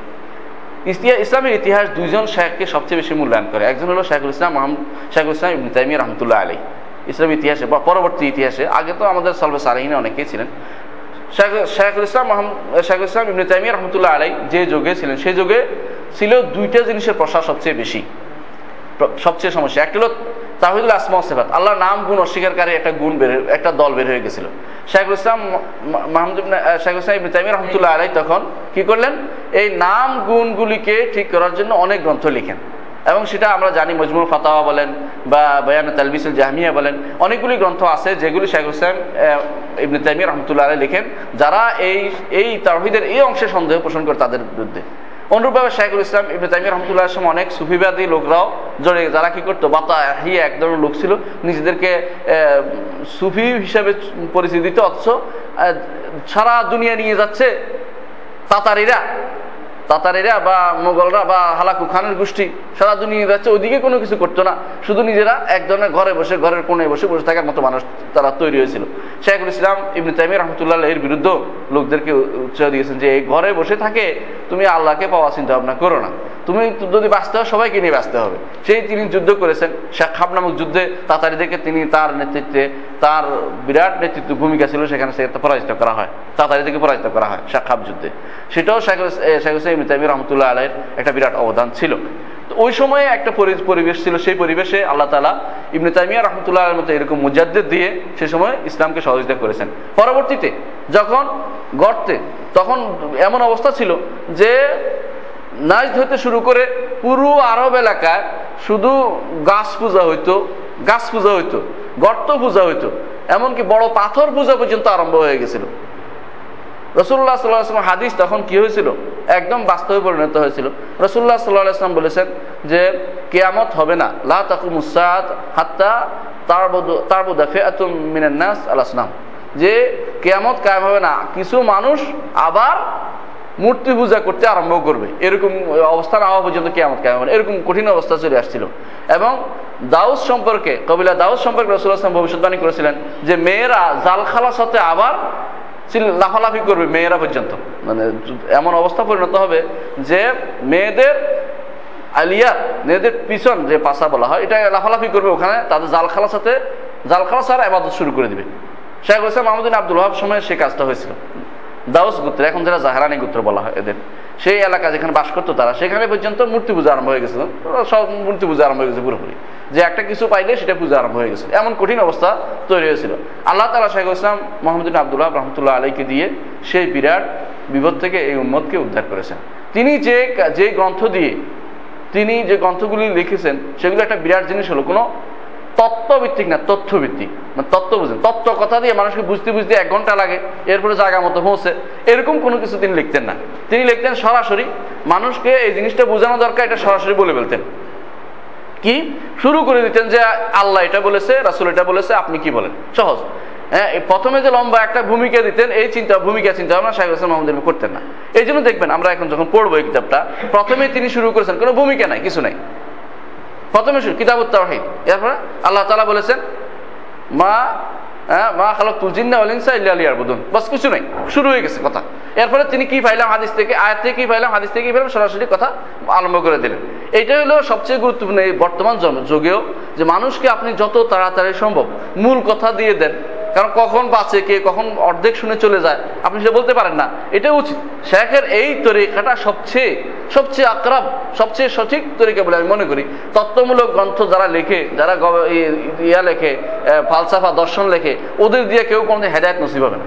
কোনো কাজ হবে না ওটা দিয়ে। কারণ ওইটা শুধু ফালসাফা দর্শনের মধ্যে থেকে যাবে। এটা পড়তে পড়তে জায়গা মতো পৌঁছতে একটা মানুষ এরা বোধ আর বিরক্তি লেগে গেছে, রেখে দেয় অথচ এই গ্রন্থটি শেখে যেটা লিখেছেন, সবগুলি গ্রন্থ প্রথমেই এলাম, শুরু করেছেন। জাস্ট চিঠি লিখলো, এলাম, জেনে রাখো তাওহিদ এর তিনটি অংশ আছে, শুরু করেছেন এভাবে। জেনে রাখো যে ওষুধ তিনটি মূলনীতি এটা তোমাকে বিশ্বাস করতে হবে। এক নম্বর হলো আল্লাহকে মানা, দুই নম্বর রবকে মানা, রাসুলকে মানা, তিন নম্বর দিনকে মানা, শুরু হয়ে গেছে। কথার ভিতরে কোনো ভনিতে নেই। সহজভাবে কোনো রকমের তাকাল্লুফ নেই। সহজভাবে তিনি সহজ জিনিসগুলো উঠিয়ে ধরেছেন উম্মত মুসলিমান সহযোগিতা সহযোগিতা করার দিনের দিকে তাদেরকে ফিরিয়ে আনার জন্য। এটা ওই লোকের দ্বারা সম্ভব। যে লোকের অন্তরের ভিতরে কি আছে? আঘাত আছে, কষ্ট আছে, যে আমি মানুষকে যত বেশি সম্ভব, যত তাড়াতাড়ি সম্ভব, যত বেশি সম্ভব, যত প্রকারে সম্ভব তাকে তাড়াতাড়ি দিনের দিকে নিয়ে আসব। এই চিন্তা থাকার কারণে শেখে এটা করতে পেরেছিলেন। আমরা এই গ্রন্থটাই শুরু করব ইনশাল্লাহ প্রথমে আরেকটা জিনিস আমরা জানা দরকার, সেটা হলো তাহিদের যে যে অংশটুকু আমি বলেছি, তিনটা অংশ আছে, প্রথমে আলোচনা করেছি আমরা প্রত্যেকেই, যে তিনটা অংশের মধ্যে আমরা দেখতে পাই যে এটাই হলো আল্লাহ এবং তার রসুলের দেয়া তাহিদ এটা আমাদের বিশ্বাস করতে হবে যে এই তিনটা অংশের তাহিদ মূলত আল্লাহ এবং তার রসুল আমাদেরকে শিখিয়েছেন। আমরা কোরআন এবং হাদিস ভিত্তিক দলিল দিয়ে সেটা প্রমাণ করলাম। এর বাইরে তাওহিদের অনেক দাবি, তাওহিদের দাবি তো আমরা অনেকের কাছ থেকেই শুনি, সেটাও জানা দরকার। একটা গ্রুপ আছে তাওহিদের দাবি দিচ্ছে, তাওহিদ কি জিনিস? বলতেছে, কবি বলতেছে ওদের আশারি মাতুরিদি একটা গ্রুপ আছে। আমার দেশে বেশি- বেশিরভাগ বেশিরভাগ মানুষই মাতুরিদি আকিদা বলে নিজে দাবি করে থাকে। আল্লাহ তালা তাদেরকে এই দাবির ভিতরে রাখুক, যেন না চিনা এসে আকিদাটা কি। আমরা এই দোয়াটা করছি। কিন্তু আকিদাটার মতো এরকম খারাপ আকিদা কিছু হতে পারে না। আল্লাহ তালা মাতুরিদিকে তার আকিদা শুনতে হবে। আমরা কোরআন এবং সুন্না ভিত্তিক আকিদা শিখব। এটাই বড় কথা। মাতুরিদি না জানলে কি আমার কি ইমান থাকবে না? থাকবে, আলহামদুলিল্লাহ। মাতুরিদি সম্পর্কে আমরা না জানলে কিছু হবে না। কিন্তু কোরআন এবং সুন্না অবশ্যই আমাকে জানতে হবে। সুতরাং এই চিন্তা ভাবনা না করে আমরা ওর আকিদার বিষয় মাতুরিদি এবং আশায়ের আকিদা হলো যে কুল্লুমা আও হামাদ তসবিহা আউল আও ফাউদ আও রুম তানজিহা। অর্থাৎ যত কিছু সামান্যতম সন্দেহ আসবে, সেটাকে বিকৃত করো, অথবা সেটাকে বাঁকা করো, অথবা ফেলে দাও, তারপর তুমি পরিষ্কার করো। মানে এটা এইগুলি করতে বলেছে। কোনো কিছুতে সামান্য সন্দেহ আসলে তাদের, সেটাকে তারা কোন কিছু সম্পর্কে আল্লাহর নাম এবং গুণ সম্পর্কে কোনো তম সামান্যতম কিছু সন্দেহ আসলে তারা এই কাজ করতো। আল্লাহর নাম স্বীকার করতো না, যে এটা মানি না। অথবা আল্লাহর নাম, এই গুণটা স্বীকার করি না। অথবা স্বীকার করে এটার অর্থ এইটা, নাম অর্থ বদলাই দিত। অথবা বলি যে এটার অর্থ আল্লাহ জানে, আর কেউ জানে না। মানলেও মানে হতেও পারে, এটা কিছু নাও হতে পারে, এরকম কিছু মনে করে থাকে। যেমন আল্লাহ তারা ইয়াদ। সহজ উদাহরণ দিচ্ছি। ইয়াদ অর্থ কি? হাত। এটা বুঝি না আমরা? অবশ্যই বুঝি। আমরা আমরা সাব্যস্ত করি, আলহামদুলিল্লাহ সাধারণ মানুষ কিন্তু আল্লাহর হাত সাব্যস্ত করে। আল্লাহ তোমার হাতে সবকিছু দিয়ে দিলাম, বলে না? তা আল্লাহ তালার জন্য মানুষ, সাধারণ মানুষ কিন্তু ইমান ঠিক আছে, কিন্তু ভালো ভালো আলেম নামের কিছু কলঙ্ক আছে, যারা ঠিকই আল্লাহ তালার হাত সাব্যস্ত করবে। আল্লাহ তালা কুদরত। আল্লাহ তালা কুদরত। মানে কুদ্দুত মানে শক্তি। হাত মানে শক্তি নিয়ে গেছে সে আল্লাহ হাত সাব্যস্ত করল না, সে গুণের কাজ করল এটা। সে আল্লাহ তালা সাব্যস্ত করেছেন, তাও তাহারিফ করল। আবার কেউ বলল যে আল্লাহ তালার হাত, আল্লাহ তালা এই আল্লাহ তালার ক্ষমতা, বা কিছু বা এটা অর্থ করা যাবে না। একটা গ্রুপ তৈরি হলে অর্থ করা যাবে না।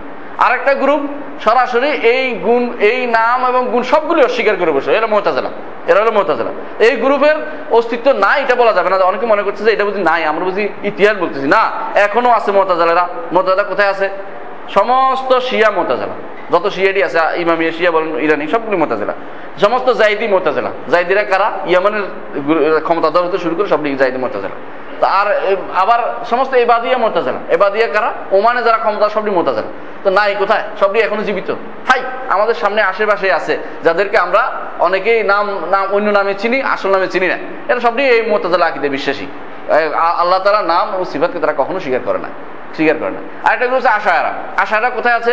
আমাদের দেশে আশায়ারা না থাকলেও ভারতে আছে। আমাদের দেশে আছে নাম মাদ্রাসাগুলি যে সমস্ত, বিশেষ কোনো কোনো কমি মাদ্রাসাগুলিতে এখনও তাদেরকে মাতুরিদি বলে দাবি করে, গর্ব করে। লেখে ফোলান ফোলান আল মাতুরিদি অমুক অমুক আল মাতুরিদি নিজেদেরকে মাতুরিদি বলতে খুব গর্ববোধ করে। এই গর্ব না হয়ে আল্লাহ তালা গর্বপাত করা উচিত আমার মনে করি। এই গর্ব ঠিক মতো না হওয়া উচিত, এই গর্ব কখনো করা উচিত নয়। কারণ আমি এমন দিকে নাসবোধ করলাম যেটা মাঝুল যে বেটার জন্মের ঠিক নাই মৃত্যুর ঠিক নাই, অর্থাৎ যা সঠিক বড় ধরনের কোনো আলেম দিন হিসেবে আমাদের কাছে প্রমাণিত হয়নি।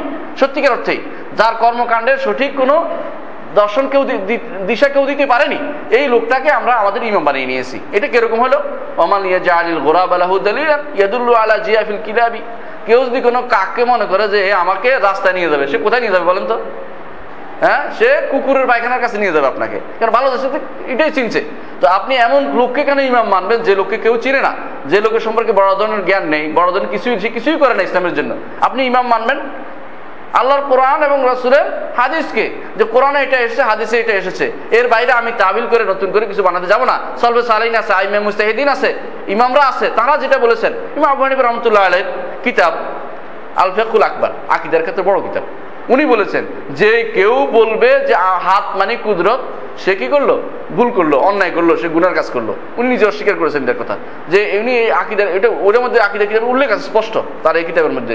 সুতরাং আমরা ইমামদের কথা শুনি। ইমাম আবু হানিফ রহমতুল্লাহ শাহি রহমতুল্লাহ মালিক, আবু মালিক এবং আহমদ ইবনে হাম্বল, ইমাম আহলে সুন্না ওনার কথা শুনি, ওনারা যেভাবে বলেছেন, সেভাবে আমরা একটা জিনিসকে সুন্দরভাবে সঠিক আকিদা বিশ্বাস তাদের থেকে নেই। এটা না করে পরবর্তীরা যাদের কোনো নাম নিশানা পর্যন্ত মানুষ জানে না, সেগুলি আইনে নিজেদের উপরে, নিজেদের উপর চাপিয়ে দিচ্ছেন। ইমাম আশাই রহমতুল্লাহ আলাই শেষ জীবনে তিনি তার এই সমস্ত আকিদা বিশ্বাস থেকে ফিরে এসেছিলেন। অথচ আমরা আগেরটা ধরে রাখছি, শেষ জীবনে তিনি ফিরে এসেছেন, সেটা আমরা ধরি না। তিনি ফিরে এসে বলছেন আমার আকিদা বিশ্বাস হলো কোরআন এবং সুন্না কোরআন এবং সুন্না যেটা বলে, আমি সেটা গ্রহণ করি। শেষে তিনি আরও গ্রন্থ লিখেছেন এর উপরে। ফিরে এসে তিনি গ্রন্থ লিখেছেন। রিসালাতুল্লাহ শাহরি এটা বিরাট গ্রন্থ। তিনি লিখেছেন, তিনি মাকাহাতুল লিখেছেন, এগুলো সব ফিরে আসার পরে লিখেছেন। যে ভুল আকিদা থেকে ফিরে আসার পরে তিনি এই গ্রন্থগুলি লিখেছেন। অথচ আমরা তার আগেরগুলি, কিছু মানুষ তার আগেরগুলি গ্রহণ করে ধরে আছি, অথচ তারা ফিরে এসছে। এটা অনেকটা এরকম হয়েছে। আল্লাহ তালা বলছেন উলাই কেলাদিনা ইয়াদুন ইয়াবতাগুন ইলা বিল ওয়াসিলা। আইয়ুম আকরাবু ইয়াজুন রাহমাতাহু ইয়াখাফুন আযাবা। এই অনুবাদ হয়েছে। কি? কিছু মানুষ তাফসীর এরকম। কিছু মানুষ কি করতো? জিনদের আবাদত করত। তখনকার দিনে জিনদের অনুসরণ করত। অথচ পরবর্তী জিনরা মুসলিম, ইসলাম গ্রহণ করে আল্লাহর আবাদতকারী হয়ে গেছে। কিন্তু মানুষ যে জিনদের আবাদ করে তারা ওদের আবাদ লিপ্ত রয়ে গেছে।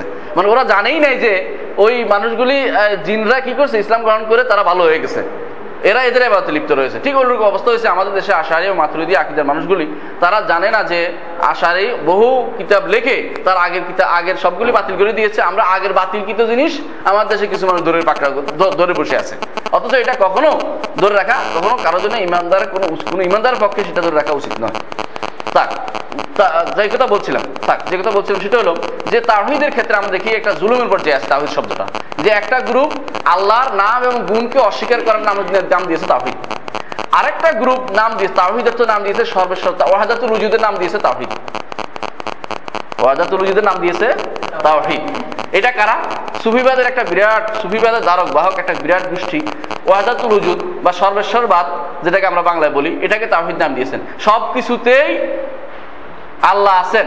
এটা মনে করে, এর- এই এইটা নাম দিয়েছে তাহিদ অথচ এটা হলো সম্পূর্ণরূপে শিখ সম্পূর্ণরূপে শিখ আমরা যদি ইনশাল্লাহ শিরকে আলোচনা যদি কোনোদিন করে, এটা ইনশাল্লাহ বিস্তারিতভাবে উঠিয়ে ধরবো যে শির কি জিনিস আর তাহিদ কি জিনিস, এটা উল্লেখ করব ইনশাল্লাহ আরেকটা গ্রুপ আছে, তারা মনে করে যে তাওহিদ বলতে যেটা বুঝি আমরা, সেটা হলো এটা ফালাসাবাদের মতো।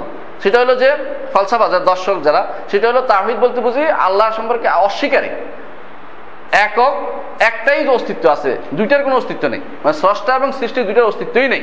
এটা ফালসাফা দর্শন যারা বলা হয়, ইবনে সিনা, ফারাবি, এই গ্রুপ যাদেরকে আপনার খুব বেশি বড়, আমরা খুব বড় ধরনের নামকরণ আমাদের ইসলামের বড় দার্শনিক মনে করে থাকি। এরা এই গ্রুপ এই আকিদায় বিশ্বাসী। মনে রাখবেন, একটা কথা, ইসলাম দর্শনের নাম নয় ইসলাম হলো কিসের নাম? মানার নাম। আল্লাহ এবং কোরআন যা দিয়ে, আল্লাহ এবং আল্লাহ কোরআনে যা দিয়েছে রসুল আসলাম হাদিসে যা বলেছেন, সেটাকে মানার নাম হলো ইসলাম। ইসলাম দর্শন বা দেখে চোখের দর্শনকে দর্শন তলরুয়া মানে চোখে দেশে কি দেখবে সে? আপনি কি ইমান বিল গাইবের বিশ্বাসী না দেখার বিশ্বাসী? আমরা ইমান বিল গাইবে আল্লাহকে দেখার মতো অবস্থা আমাদের এখন নাই। আর ইনশাল্লাহ জান্নাতে আমরা সবাই দেখব। তো দুনিয়াতে যারা এরকম দর্শনে বিশ্বাসী, দর্শন যারা বিশ্বাসী, অধিকাংশ মানুষই দর্শনে যারা ছিল, পথভ্রষ্ট হয়ে গেছে, অপথ, পথহারা হয়ে গেছে। ইমাম রাজি শেষ পর্যন্ত বলেছে, আমি মরে যাচ্ছি যে নিশাপুরের বুড়ি যে আকিদা, সে আকিদের উপরে মরতে চাই। কেন? আমি দর্শনে যাইতে যাইতে এমন জায়গায় চলে গেছি, আমি এখন আল্লাহ সম্পর্কে সন্দেহ- সন্দিহান হয়ে গেছি। কারণ দর্শন আল্লাহকে দেখে বিশ্বাস করার বিষয় না। তো এই ইমাম রাজি এরকম করছে। ইমাম গাজা আলী ধরেন, তার কিতাবের মধ্যে ওয়াহাদাতুল উজদে ভরা। বিশেষ করে হেয়া উলুমুদ্দিনের মধ্যে এই সর্বেশ্বরবাদে ভরা কথাবার্তা। এগুলো অধিকাংশই কিন্তু পরিত্যাগ করা উচিত একটা ইমানদারের। এই জন্য হেয়া উলুম, উলুমুদ্দিন পড়ার সময় অনেক সাবধানে পড়তে হবে। যারা সত্যিকার অর্থে দিনের পরিপূর্ণ জ্ঞান নেই, বুঝা নেই আকিদের সম্পর্কে তাহিদ সম্পর্কে পরিপূর্ণ জ্ঞান নেই, তাদের হেয়া উলুমুদ্দিন পড়া কখনো ঠিক নয়। তাদেরকে আগে আকিদা সম্পর্কে জ্ঞান অর্জন করে তারপরে তাহিদ হিয়া উলুমুদ্দিন পড়া উচিত। ঠিক অনুরূপভাবে উনি নয় শুধু এই দার্শনিক ইবনে সিনা বলেন তার মতে এদের কেরামত, কারামত আর একজন ছিল, ইবনে সিনা। কারামতি ফেরকার একজন ছিল, শিয়াদের একটা বিরাট গ্রুপ এ ফারাবি বলেন, এরা বেশি বেশিরভাগ ছিল দর্শনবিদ। এরা কোনো ইসলামের কোনো ধর- ধারক বাহক না, ইসলামের কোনো কিছু তাদের বা ইসলামের লোকও না। ইসলামের লোক বলতে আমরা বুঝি, সাহাবা সাহাবা তাবেইন আইমে মুস্তাহিদিন এবং হেদায়তের লেখক, কিতাবের লেখক যে গ্রন্থগুলি, আইমা মুস্তাহিদিন কুতুবু সিত্তা বুখারি, মুসলিম আবুদ তিরমিজি, ইবনু মাজা এছাড়া হাদিসের লেখক গ্রন্থগুলি, হাদিসের শুরু যারা লিখেছেন, ব্যাখ্যা লিখেছেন, এবং তাফসির যারা লিখেছেন, এরা হলো ইসলামের লোক। ইসলামের লোক দর্শন দ্বারা ইসলাম শিখা যাবে না কোনোদিন, এবং ইসলাম জানাও যাবে না। তো আমরা কখনো যদি কোনো এরকম চিন্তা ভাবনা করি, দর্শন দিয়ে ইসলাম শিখব, দর্শন দিয়ে তাওহিদ শিখব, তাহলে তাওহিদ থেকে বহু দূরে সরে দূরে সরে যাব আমরা। তো আমরা চিন্তা করতে হবে, তাওহিদ শব্দটি মাজলুম হয়ে গেছে। এই তাওহিদ শব্দটি বোঝার জন্য আমাদেরকে কোরআন এবং সুন্না যেভাবে আমাদেরকে তাওহিদ শিখতে বলেছে, সেভাবে শিখতে হবে। এবং সেটার সঠিক প্রক্রিয়া, সঠিক সঠিক প্রক্রিয়া যেভাবে দেখিয়ে দিয়েছেন, আমাদের কিতাবে আমরা দেখতে পাবো যে প্রতিটা তাওহিদ, এটার নাম তাওহিদ, এটার নাম শিরিক, একটা একটা করে তিনি উল্লেখ করেছেন। আমরা সেভাবে ইনশাল্লাহ পড়ব। তো আমরা প্রথমে এই পড়াটা শুরু করতে চাই। যদি সময় হয়, আমরা একটু শুরু করতে চাই। আর যদি সময় না হয়, তাহলে আগামী ক্লাস শুরু করব ইনশাল্লাহ কি বলেন? শুরু করব? জি। বিসমুল্লাহ রহমান রাহিম। প্রথমেই শেখে যে গ্রন্থটা, আপনাদের সবার কাছে একটা একটা গ্রন্থটা থাকা দরকার ছিল। তো এটার অনুবাদ, বাংলা অনুবাদ হয়েছে। প্রথমে আপনাদেরকে সুসংবাদ জানাই বাংলা অনুবাদ হয়েছে W W W Islam House dot com এর মধ্যে বাংলা অংশে আপনারা কিতাব তাওহিদের বাংলা অনুবাদটা পাবেন। প্রত্যেকে যদি ডাউনলোড করে নেন ডাউনলোড করে সেটাকে একটু যদি প্রিন্ট করে নিতে পারেন, তাহলে একটা কপি আপনার কাছে থাকলেও আমরাও সহজে সেটা দেখতে পাবো। বাংলা অনুবাদ হয়েছে এবং বাংলা অনেকের কাছে আছে। আমার মনে হয় সৌদি আরব থেকে একসময় ফ্রি ডিস্ট্রিবিউট হতো যদি কেন কারও কাছে থাকে, সেটা নিজেরা নিয়ে নেবেন। আর না থাকলে ইসলাম হাউস ডট কমে আমার এই ইসলাম হাউস ডট কমে আমি পরিচালনা করি। সেটার ভিতরে কিতাব তাহিদের বাংলা অনুবাদটা আছে, সেটা নামাই নিতে পারেন। নামাই নিলে সহজে আপনাদের কাছে একটা কপি থাকবে, আমি পড়াতে সেটা সহজ হবে বুঝাতে পারব। তাওহিদের নামটা হলো তাওহিদের কথা অথবা তাওহিদের হাকিকত বা তাওহিদের ম- মর্ম কথা কিন্তু আপনি দেখবেন শেখ, শেখের নাম দেখেন, মহ- মোহাম্মদ আব্দুল হাব লেখা আছে। Sheikh Muhammad ibn Abdul Wahhab লেখা আছে। ওই হিসেবে নাম, লেখকের নাম মিলে তারপরে এটা নাম ডাউনলোড করে নিন। ইনশাল্লাহ সবাই। এটা সুবিধা হবে যে বইটা সবার কাছে থাকলে আমরা যখন পড়ব ইনশাল্লাহ রহমতে বইটা তাড়াতাড়ি শেষ করব, আশা করছি। তা আমি বেশি ব্যাখ্যার দিকে যাব না। শেখের মতো হয়ে যাব। খুব হালকা করে ব্যাখ্যা করে শুধু শেখে যা বলছে সেটা বুঝাতে চেষ্টা করব ইনশাল্লাহ এটা আমাদের জন্য সহজ হবে। তো আজকের আলোচনা এখানে এতটুকুই রাখি। যেহেতু বই অনেকের কাছেই নেই, আমি শুরু করব শুধু প্রথমেই। প্রথমে একটু শুরু করব ইনশাল্লাহ হ্যাঁ যেটা বাংলা হয়েছে। এটা বাংলা হয়েছে এটার বাংলা, এটা মূল কিতাবটা না, সেটা বাংলা হয়েছে, দুইটা কিতাব বাংলা হয়েছে। আল কাউলুস সদিদের সম্ভবত বাংলা হয়েছে। আল কাউলুস এদের ব্যাখ্যা। ওইটাও ইসলাম হাউস ডট কমে আছে, আপনি দেখবেন তাওহিদের ব্যাখ্যা সম্ভবত, তাওহিদের সরহ কিতাব তাওহিদ নামে। আরেকটা হলো তাওহিদের মর্মকথা নামে দুইটাই। আপনারা যদি ডাউনলোড করতে পারেন, সহজেই পড়তে পারবেন এবং এই সহজে আপনাদের সাথে থাকলে আমরা সহজে আলোচনা করতে পারব। কেমন? ইনশাআল্লাহ। তাও হয় যদি আমি দেখি ইনশাল্লাহ বলব যে যদি নামায় ডাউনলোড করে একটা কপি দেওয়া যায়। হ্যাঁ এটা ইনশাল্লাহ সবচেয়ে ভালো হবে। হ্যাঁ এটা সবচেয়ে ভালো হবে। আমি ইনশাল্লাহ কর্তৃপক্ষকে এভাবে অনুরোধ জানাব ইনশাল্লাহ প্রথম আমরা শুরু করি। শাহকে দেখেন আমি প্রথমে যেভাবে বলেছিলাম শাহকে প্রথমে শুরু করছে নাম দিয়েছে কিতাব উত্তাহিদ বাস একটু কথা বলেছেন। এরপর শুরু করেছেন ওয়াকাউল্লাহ তাআলা ওয়ামা খালাকতুল জিন্না ওয়াল ইনসা ইল্লা লিয়াবুদুন। কোনো ভূমিকা নাই। বিসমিল্লাহ, আলহামদুলিল্লাহ আসসালাত কিছু নেই। শুরু করেছেন। কি করেছেন? কিতাবুত তাওহিদ। তাওহিদের কিতাব প্রথমে বলছেন, আর আল্লাহর বাণী, মা খালাকতুল জিন্না ওয়াল ইনসা ইল্লা লিয়াবুদুন। আর আমি, জিন এবং ইনসকে একমাত্র আমার আবাদত করার জন্য সৃষ্টি করেছি।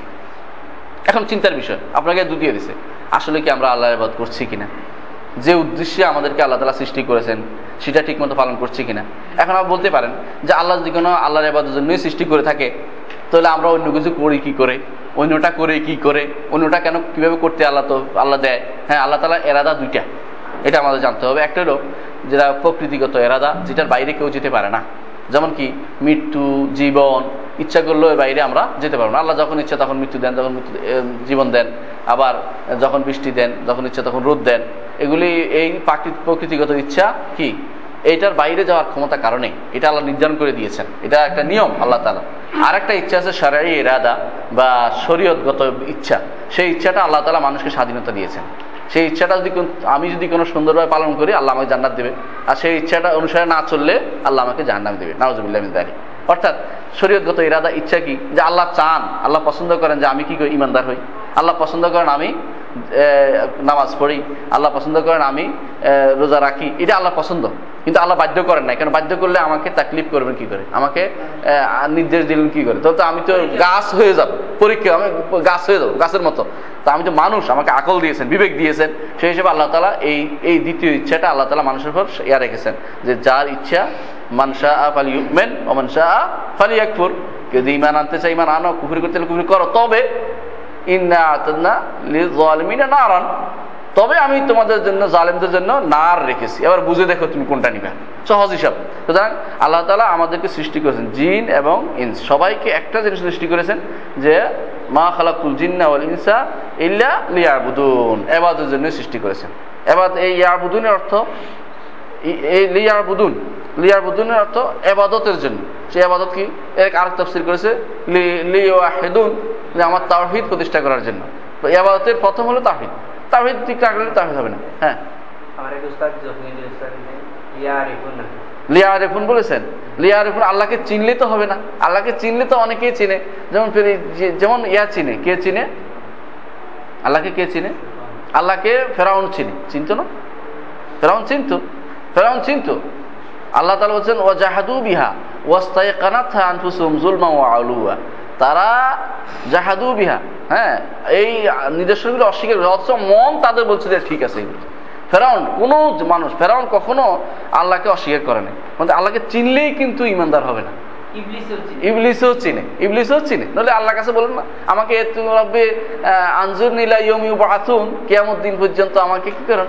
এই জন্য ইউয়া লিয়াবুদুন, এক তফসিল ইউয়াহিদুন যে তাওহিদ প্রতিষ্ঠা করার জন্য জানো, এবাদত করো। সত্যিকার অর্থে সরাসরি যদি চেনা হয়, খেয়াল করো, যদি চিনলি ইয়ার ফোন অর্থ আমাকে চিনে। তাহলে আল্লাহ তালা চিলিয়ার আল্লাহকে চিনলেই কিন্তু উদ্দেশ্য সাধিত হবে না।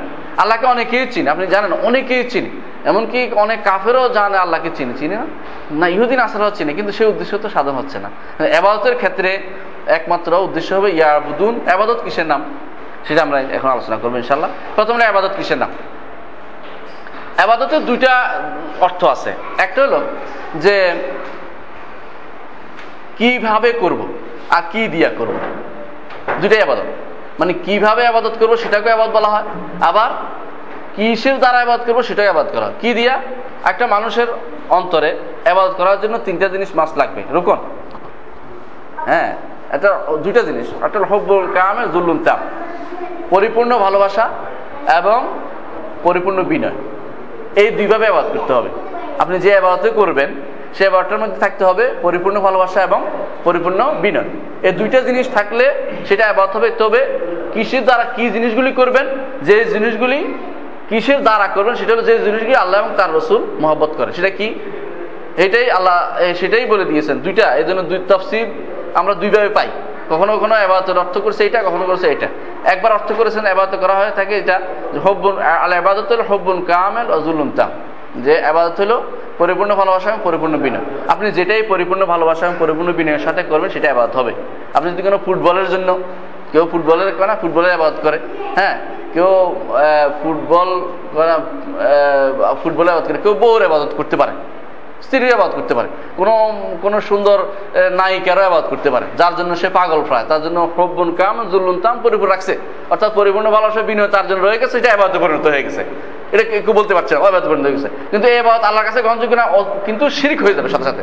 কারণ এই জিনিসটা আল্লাহ প্রাপ্য ছিল আমার পরিপূর্ণ ভালোবাসা, আমার পরিপূর্ণ বিনয় কে পাবে? আল্লাহ। আমি এখন কাকে দিচ্ছি? কোনো ফুটবলকে, কোনো নারীকে, কোনো দুনিয়ার কোনো জিনিসকে সম্পদ সম্পদের জন্য দিচ্ছি। সম্পদের জন্য অনেক সময় দিয়ে দেয়। কীভাবে দিয়ে দেয়? দেখুন উদাহরণ দিচ্ছি। রসুল্লাহ সাল্লাহাম বলেছেন, তায়েসা আব্দুল দিনার। ধ্বংস হোক, দেড়হামের দাস, দিনারের দাস।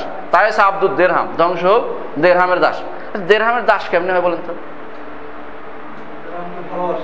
দেড়হামকে এমন ভালোবাসে যে তার জন্য দুইটা। তার জন্য সে যত- রকমের ভালোবাসা এটার জন্য রাখছে, আর এটার জন্য যত রকমের বিনয় করতে পারে, বিনয় অন্য বিনয় করে এটা নিতে সে রাজি আছে। দুই কারণে সে সে দেড়হামের দাস হয়ে গেছে, দিনের দাস হয়ে গেছে। ঠিক দুনিয়াতে যে কোনো কাজের জন্য দুইটা জিনিস একসাথে করে, পরিপূর্ণ ভালোবাসা। সাধারণ ভালোবাসা থাকবে একটা জিনিস, একটা বিনয় থাকে মানুষের মধ্যে, এটা আলাদা জিনিস। পরিপূর্ণ ভালোবাসা এবং পরিপূর্ণ বিনয় যদি কোনো কিছুর মধ্যে প্রবেশ করে, সেটা কি হয়ে যায়? পরিণত হয়ে যায়। এই আবাদ আল্লাহর জন্য হলে আবাদ হবে তার হয়ে যাবে আল্লাহর জন্য হলে শিরক হয়ে যাবে। এখন এইটা একটা তাওহিদ, তা এবাদতের একটা পরিচয় দিলাম। দ্বিতীয় একটা এবাদতের পরিচয় শেখুল ইসলাম ইবনে তাইমিয়া রাহমাতুল্লাহ দুটাই দিয়েছেন। দ্বিতীয়টা হলো এটা, তিনি বলছেন ইসমুল জামিউ লিকুল্লি মা ইউহিব্বুল্লাহ ওয়া ইয়ারদাহু মিনাল আকওয়াল ওয়াল আমাল আস-যাহিরা ওয়াল বাতিনা। প্রকাশ্য এবং অপ্রকাশ্য, কথা এবং কাজ। কথা এবং কাজ, যেগুলি আল্লাহ তারা পছন্দ করেন, এরকম সবগুলির নাম হলো আবাদত এটা হলো কিসের আবাদত এটা কি মানুষ করছে? না, এটা হলো কি দিয়ে করতে হবে সেটা? আল্লাহ তালা কোন জিনিসটা পছন্দ করেন? আল্লাহ তালা কিসের কথা বলেছেন? যে আল্লাহ আনিবু ইলেই, আল্লাহর কাছে ফিরে যাওয়াটা আল্লাহ পছন্দ করেন। সুতরাং ফিরে যেতে হবে আল্লাহর কাছেই। এটা আবার আবার ধরেন আল্লাহ তালা নামাজ পছন্দ করেন, নামাজটা আবাদের ভিতরে পড়বে। আল্লাহ তালা ধরেন খৌফ, আল্লাহকে ভয় করা পছন্দ করেন আবাদের পড়বে। আল্লাহ তার তাওয়াক্কুল আল্লাহর পছন্দ করে সেটা আবাদের পড়বে। ইস্তেহানা আল্লাহর কাছে সহযোগিতা চাই, এটা পছন্দ করবে। আল্লাহ আল্লাহর আবাদ করবে, এটা পছন্দ এই যে জিনিসগুলো আল্লাহ তালা পছন্দ করেন, এগুলো কোরআন সুন্নায় বিস্তারিত বিভিন্ন জায়গায় উল্লেখ আছে। আল্লাহ কি পছন্দ করেন? আল্লাহ কি নির্দেশ দিয়েছেন? আল্লাহ প্রকাশ্য এবং গোপন। প্রকাশ্য অর্থ হলো যেটা আমরা প্রকাশ্য করি, যেমন নামাজ। আর গোপন অর্থ হলো মনের ভিতরে আছে, কাকে ভালোবাসতে হবে, কার কাছে আশা করতে হবে, কার কাছে, কার উপর ভরসা করতে হবে, এগুলি গোপন জিনিস হ্যাঁ? অথবা আনুগত্য, মনের আনুগত্য কার জন্য করতে হবে, আন্তরিক আনুগত্য, এগুলি শিখিয়ে দিয়েছে এই সবগুলি এইগুলি এই যে একটা যে জিনিসগুলো আল্লাহ পছন্দ করেন আল্লাহ ভালোবাসেন প্রকাশ্য অপ্রকাশ্য এই সবগুলির নাম হলো এবাদত কি হিসাবে? যে এইগুলো দিয়ে আবাদত করতে হবে। কিন্তু কীভাবে করতে হবে সেটা হলো হব্বন কামেল জুলুন আমি বুঝতে পারছি বোধ কীভাবে বলছি বলতে পারবেন কেউ? যে একটা আবাদত কখন আবাদতে পরিণত হবে? যখন আবাদতে পূর্ণ ভালোবাসা এবং পূর্ণ আনুগত্য যেটাতে একত্রিত হবে সেটা আবাদতে পরিণত হবে। হ্যাঁ তো এইটা যদি আল্লাহর জন্য করা হয় তাহলে হবে তাহিদের অংশ। আল্লাহ যদি না করা হয় তাহলে হবে শিরকের অংশ পরিণত হয়ে যাবে শিরক হয়ে যাবে। আচ্ছা আর যদি কোনো আরেকটা জিনিস হলো কি দিয়ে আবাদ করতে হবে? প্রকাশ্য প্রকাশ্য কি দিয়ে আল্লাহ তালা হ্যাঁ। প্রকাশ্য অপ্রকাশ্য কথা ও কাজ যা আল্লাহ পছন্দ করেন এবং ভালোবাসেন। হ্যাঁ সেগুলি সেগুলি দিয়ে আল্লাহর আবাদ করতে হবে। সেটা কি কি? সেটা অনেকগুলি। প্রকাশ্য আছে, অপ্রকাশ্য কিছু আছে। তাহলে একটা মানুষ যদি আবাদত করতে হয় আবাদত যেটা বলছে, ওমা খালাকুল জিন্না ওয়াল ইনসা ইল্লা লিয়াবুদুন আমি জিন এবং ইন্সকে একমাত্র আমার আবাদতের জন্যই সৃষ্টি করেছি। জিন এবং ইন্স মতো মানুষ এবং জিনকে আলমার আবাদতের জন্য সৃষ্টি করেছি। এটা যখন বলা হবে তখন আবাদত বলতে যেটা বোঝায়, সেটা সবগুলি কার জন্য করতে হবে? আল্লাহর জন্য করতে হবে। এটা যদি আমি স্বীকৃতি দেই, আমি, আপনি, আমরা সবাই যে স্বীকৃতি দেই যে আবাদত আল্লাহর জন্য করব। আপনি বলেন তো, দুনিয়ার অধিকাংশ ফেতনা কমে যাবে না। তো তাহিদ হলো মূলত ফেতনার ফেতনা বন্ধ করার একটা বিরাট মাধ্যম। তার ফেতনা বন্ধ ফেতনা বন্ধ করার একটা বিরাট মাধ্যম হলো তাহিদ একটা মানুষের জীবনের অধিকাংশ সমস্যার সমাধান করতে ফেলতে পারে তাহিদ যে আমি তো কারোর জন্য করছি না আল্লাহর জন্য করছি। আপনি দুঃখ পাবেন না। আপনি কারোর জন্য কিছু একটা করে দিলেন সে আপনাকে আর সহযোগিতা করল না। আপনি তো তখন কষ্ট পাবো না। আমি তো আল্লাহর জন্য করেছি। হ্যাঁ আল্লাহ প্রধান আল্লাহ দিবে। তো তো একটা মানুষ যত সহজে যত সহজে এই তাহিদের মাধ্যমে আল্লাহর দিনকে বুঝতে পারবে তত সহজে আর কিছুর মাধ্যমে কিন্তু আর এত আগাতে পারবে না। সুতরাং এই আয়াতটা তিনি প্রথমেই এই একটা আনি প্রথমে বুঝাচ্ছেন যে এই কিতাবে প্রতি কাজ প্রতি কথা আল্লাহর এবাদের জন্য নিবেদিত। যদি কেউ আমার কথা শুনে তাহলে উপকৃত হবে আর না শুনলে আমার কোনো ক্ষতি হবে না আমি তো তাহিদ প্রতিষ্ঠা করতে চেষ্টা করেছি। অনেকটা তাই। আমার আপনার উদ্দেশ্য তাই হবে।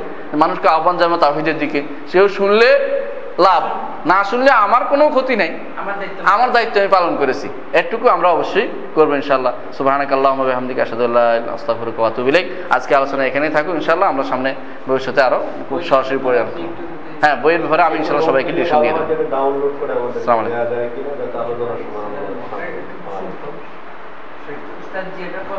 আমাদের একটা এই সমাজে একটা অংশ আছে তাবলিগ জামাতে তারা বিশেষভাবে বলে যে জানার নাম ইসলাম না মানার নাম ইসলাম। না ওনারা এটা এটা ভুল করে থাকেন। জানার নামও ইসলাম মানার নামও ইসলাম। দুইটাই মিলে ইসলাম। জানতে হবে মানতে হবে দুইটাই ইসলাম। মান না জানলে মানবে কি করে? ওইটাই এটা উনি কারও নাম না বলি কিন্তু যারা এটা বলে তারাই অন্যায়টুকু করে। যারাই না- জেনে কাজ করে তারাই অন্যায়টুকু করে। আল্লাহ তারা দেখেন বা আল ফালাম আন্নাহু লা ইলাহা ইল্লাল্লাহ। খেয়াল করেন প্রথমে বলছে এলাম তার বলছে লা ইলাহা ইল্লাল্লাহ। জানো যে আল্লাহ ছাড়া কোনো সত্যিকার ইলাহ নেই। আগে বলছে জানো। জানতে হবে তারপর মানতে হবে। আল্লাহ রসুল সাল্লাহ আসলাম তেরো বছর মক্কায় ছিলেন। কিসের দাওয়াত দিয়েছেন তেরো বছর? একটা জিনিসের দাওয়াত দিয়েছেন তাওহিদ। আর কিছু দাওয়াত দেন নাই।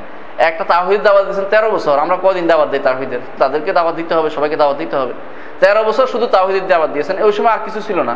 নামাজ ওজা হজ, জাকাত ফরজ কিছু হয়নি। কোনো মামলাতের কাজও ছিল না। শুধু তাওহিদ দাওয়াত দিয়েছেন। তেরো বছর যদি আল্লাহ রসুল তাওহিদ দাওয়াত দিয়ে থাকেন তা আমাদের তেরো বছর তাওহিদ দাওয়াত দিতে হবে কমপক্ষে। তারপর বলতে হবে ইনশাল্লাহ আগেই জানা। ইমান আগেই জানা। ইমান আগেই জানা। আমি কারও বিরুদ্ধে না বলি কারও কারও আকিদা বলি। এবার ভালো। তারা বলল যে বারো বছর নাকি আল্লাহ রাস্তায় দাওয়াতের কাজ করলে?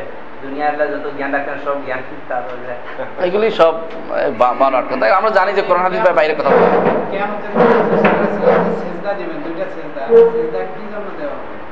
তিনি সেজদা দিবেন অনুমতির জন্য। কেয়ামতের মাঠে যিনি অনুমতি নেওয়ার জন্য। সুপারিশ করার অনুমতি প্রাপ্তি অনুমতি পাচ্ছে জুমার সময় পরিমাণ জুমার সময়টা কি পরিমাণ হবে? প্রথম- জুমার সময় পরিমাণ মানে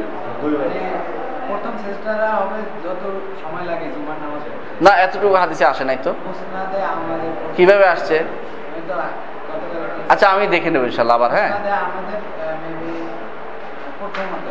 প্রথম অধ্যায়। না আচ্ছা ঠিক আছে দেখে নেব হাদিসটা যদি শিওর হয়ে থাকে তাহলে ব্যাখ্যা আছে নিচ্ছে এটা আমাদের এখন জানা নেই ঠিক আছে জি আমি ক্লিয়ার জি জি সমস্যা নেই যে অনেকদিন যারা মোহাম্মদ আব্দুল আব্দুল ব্যাপারে বলেছেন তারা একটা হাদিস বলে যে নাজদের হাদিস বলবেন হ্যাঁ এটা অত্যন্ত গুরুত্বপূর্ণ একটা হাদিস। বলে থাকে যে রসুল্লাহ হাদিসটা শুদ্ধ হাদিস, বিশুদ্ধ হাদিস। কিন্তু হাদিসের ব্যাখ্যায় ভুল করা হয়েছে। ব্যাখ্যাটা ভুল করা হয়েছে, বলছে উদু লিনাজ দিনা ইয়া রসুল্লাহ ইয়া রসুল্লাহ আমাদের নাজদের জন্য আপনি কি করেন দোয়া করুন? রসুল্লাহ বলছেন, না, আমি দোয়া করব না, কারণ সেখান থেকে শয়তানের সিং বের হবে। সেই নজদ আর বর্তমান নজদ এক নজদ নয়। এই নজদা পরবর্তীতে নামকরণ করা হয়েছে। তখনকার দিনে নাচ যেটা ছিল, সেটা ছিল বর্তমানে এরাক। এরাককে বলা হতো নাচ তখনকার দিনে। এরাকের এই অংশটাকে নাচ বলা হতো। ইতিহাস স্বীকৃত সেটা। ইতিহাস থেকে দুইটা সিং বের হওয়ার অর্থ দ্বারা সমস্ত মহাদিসিনরা করেছেন এটাই যে আসওয়াদ, আনাসি এবং মুসাইলামা কাদ্দাব দুইটা সিং বের হবে এবং দুইটা সিং বের হয়েছিল। দুইটা সিং বের হয়েছিল অর্থ আসওয়াদ, আনাসি এবং মুসাইলামা কাদ্দাব বের হয়েছিল। আপনার সে নাইজ থেকে নাজদুল এরাক একটা হলো নাজদুল হেজাজ, শুনেন, একটা নাজদুল হেজাজ, এটা হলো এরাক আর হলো নাজদুল ইয়ামামা, সেটা অনেক দূরে। তখনকার দিনে ওই এলাকায় ইসলামে প্রবেশ করে নাই, পুরো এলাকাটা। তখনকার দিনে যে এলাকাটা নজদের জন্য দোয়া চাওয়া হয়েছিল, সেটা নজদুল এরাক। এরাকি নজদ সেই নজদের উচ্চভূমি, এরাকি যাওয়ার পথে উচ্চভূমিতে পড়ে। সেই এলাকাটা মূলত ইরাক যাওয়ার পথে পড়ে এবং সেখান থেকে দুইজন দুইটা শয়তান বেরোছিল যে শয়তান একটা হলো মুসাইলামা কাদ্দাব, একটা হলো আসওয়াদ আল আনাসি এইটা হলো মিনহু তাকরুজু কারনাই শয়তান। শয়তানের দুইটা শিং বের হবে এবং ইতিহাস সাক্ষ্য যে শয়তানের দুইটা শিং তখন বেরোছিল আচ্ছা যদি আপনি মোহাম্মদ শেখ মোহাম্মদ আব্দুল হাবকে একটা শিং বা আটটা সিং কারে বানাবেন? মানে এটা কথার কেউ কিছু নাই। মানে এটা বানোয়াট কথা। সম্পূর্ণ বানোয়াট কথা। মানে এটা বললে তো ওনারা কিসের দাওয়াত দিছে? দাওয়াতের উপর নির্ভরশীল। কিসের দাওয়াত দিছে সেটা দেখেন না। আছে ওরা বুঝেই নেয় পড়েও নাই। অনেক সময় মানুষের তথ্য সন্ত্রাস চালায়। তারা বুঝে নাই পড়ে নাই বলে এটা বলে। যারা সত্যিকার অর্থে পড়েছে। পড়ার পরে কেউ বিরোধিতা করে নাই। একটু পড়েন পড়া দরকার। তার কিতাবটা পড়ে যে কোন জায়গাটায় তিনি আল্লাহ এবং আল্লাহ রসুলের বিরুদ্ধে একটা কথা বলেছে প্রমাণ করেন। সাথে সাথে আমরা আরেক যা ইচ্ছে তা ওনাকে বলেন। অথচ কিন্তু তেমন কিছু প্রমাণ করতে পারবেন না আল্লাহ রহমান মুসাইলামাতুল কাদ্দাব আর একজন আল আসওয়াদ আল আনাসি আল আসওয়াদ আল আনাসি আলোচনায় বলছিলেন যে আমরা একমাত্র ইমাম এবং কোরআনকে তার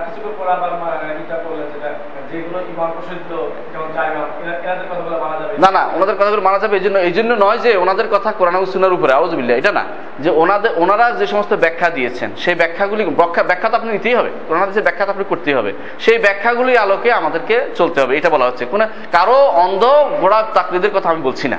মানার কথা বলছি না। আমি বলছি যে যে সমস্ত কোরআন এবং আয়াতের তাফসির করেছেন হাদিস মহাদিসিন মুফাসসিরিনরা এবং কি যে সমস্ত ফিকহি আয়াতের ব্যাখ্যা করেছেন আয়াতের ফিকহি ব্যাখ্যা করেছেন ইমামরা সেগুলিকে আমরা প্রাধান্য দেব। আমরা এমন যারা দিন সম্পর্কে জানে না তাদের কোনো ব্যাখ্যা নিতে আমরা নিতে আমরা বাধ্য নই। কথা বুঝতে এটা হলো উদ্দেশ্য। না আকিদাগত ভুল কারণেই। আকিদাগত ভুল কারণে যারা ভুল ধারণা হতে পারে আকিদাগত ভুল কারণ ছিল না, তাদের মধ্যে ফেকিগত কিছু দ্বিমত থাকতে পারে। সে ফেকিও দ্বিমত, কেউ এটা মানতে পারে, কেউ এটা মানতে পারে, বাধ্যতামূলক নয়। কেউ বাধ্য করা যাবে না যে এক ইমাম মানতে হবে, বা সব ইমামকে মানতে হবে, কেউ বাধ্য করতে পারে না। কিন্তু আকিদাগত কোনো ইমামের কোনো আকিদাগত ত্রুটি ছিল না। না মানা মানে কোরআন সুন্নাকে মানবো? কোরআন সুন্নাকে আপনি কীভাবে মানবেন? আপনি বলেন না আপনি কোরআন সুন্না আমার কাছ থেকে আমি এখন তো ব্যাখ্যা করছি না। আপনি আমার- আমার কাছে ব্যাখ্যাটা শুনছেন না। এই ব্যাখ্যা শোনার দাবিটার কথা বলা হচ্ছে। মূলত কোরআন সুন্নাকে আমরা মানবো? একশো হান্ড্রেড পার্সেন্ট। কিন্তু ব্যাখ্যা কখন শুনব? ব্যাখ্যা না কারও কারও শুনতে হবে আপনি। সরাসরি তো আপনি আমিও বুঝি না আপনিও বুঝি নাই। কারণ না কোনো ব্যাখ্যা শুনেই আমরা কোরআন হাদিস শিখছি। সেই ব্যাখ্যাটা কার হতে হবে? সুন্নতের ইমাম যারা, সত্যিকার ইমাম যারা, তাদের ব্যাখ্যা শুনতে হবে।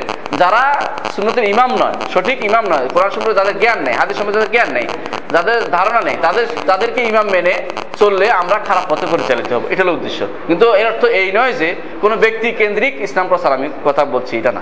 বুঝতে পারছি সম্ভবত মানে রাসূল ইসলাম তার সাহাবী তাবি তাবে তাবি বা এরপরে আপনার যারা তাফসীর কারক মানে এইরকম একটা কিছু যেহেতু আমরা অনেক কিছু দেখতে চাই মানুষদের কীরকম হ্যাঁ, হ্যাঁ। এদেরকে জাস্ট লাইটিং হিসাবে মানে দেখানোর জন্য ওদেরকে বাদ দিয়ে ইবনে সিনা আপনার ফারাবি, ফারাবি, ইবনে ফারেদ, এগুলো বাদ দিয়ে, হ্যাঁ, ঠিকই বলছেন। বাদ দিয়ে এই কোরআন সুন্নাহর উপরে যারা রিসার্চ করছে এর উপরে যারা কাজ করছে তাদেরকে মানে আমাদের হাইলাইট করতে চাচ্ছি। হ্যাঁ কথাটা ওইটাই কথাটা ওইটাই। আমি ওইটাই চাচ্ছি। ওইটা বলেছি। এটা অর্থ এই নয় যে আপনি কোরআন সুন্না বাদ দিবেন এটা না। কোরআন সুন্নাই মানতে হবে আপনাকে। কিন্তু আপনি কারা কোরআন সুন্না মেনেছে তাদেরকে দেখানোর উদ্দেশ্য আমার। জাস্ট শির মুক্ত যারা আপনি ধরো সুবিধার্থে উনি এটা ওটা উল্লেখ করেছি তাই তাই বলে উনি বলেন নাই যে তাদেরকে পরিপূর্ণ মানতে হবে। না। কোরআন সুন্নাহর সাথে তারা যতটুকু আমল করছে ততটুকুই মানতে জি ঠিকই বলেছেন হ্যাঁ। উস্তাদ যে আরেকটা প্রশ্ন হলো যে ওয়াহাবি বলে থাকে আমাদেরকে আমরা এগুলো বলি। তো ওয়াহাব তো আল্লাহর নাম ওয়াহাবি হচ্ছে আল্লাহওয়ালা। আল্লাহওয়ালা বলে যে গালি দেয়। না এটা না ওহাবি হচ্ছে ওহাবি বলে গালি দেয়। শেখুল ইসলাম মোহাম্মদ ইবনে আব্দুল ওহাবের পিতার নাম হলো আব্দুল ওহাব যদি কোনো ওনাকে কিছু নেসবত করা হয়তো সম্পর্কিত করা হয়তো বলা দরকার ছিল মোহাম্মদী। তাহলে একটা কথা ছিল। অত ডাকে আব্দুল ওয়াহাব, এটার নেসবতটাই ভুল। নেসবতটা ভুল, এটা ভুল একটা সম্পর্ক করা হচ্ছে। এই সম্পর্ক করা কখনো ওয়াহাবি বলা কখনো ঠিক না। আবার এই, এটা গালিটা মূলত সর্বপ্রথম চালু করেছে ইংরেজরা। ডাব্লিউ ডাব্লিউ হান্টার একটা গ্রন্থ আছে দ্য ইন্ডিয়ান মুসলিমস আপনার মতো পড়েছেন, দেখছেন।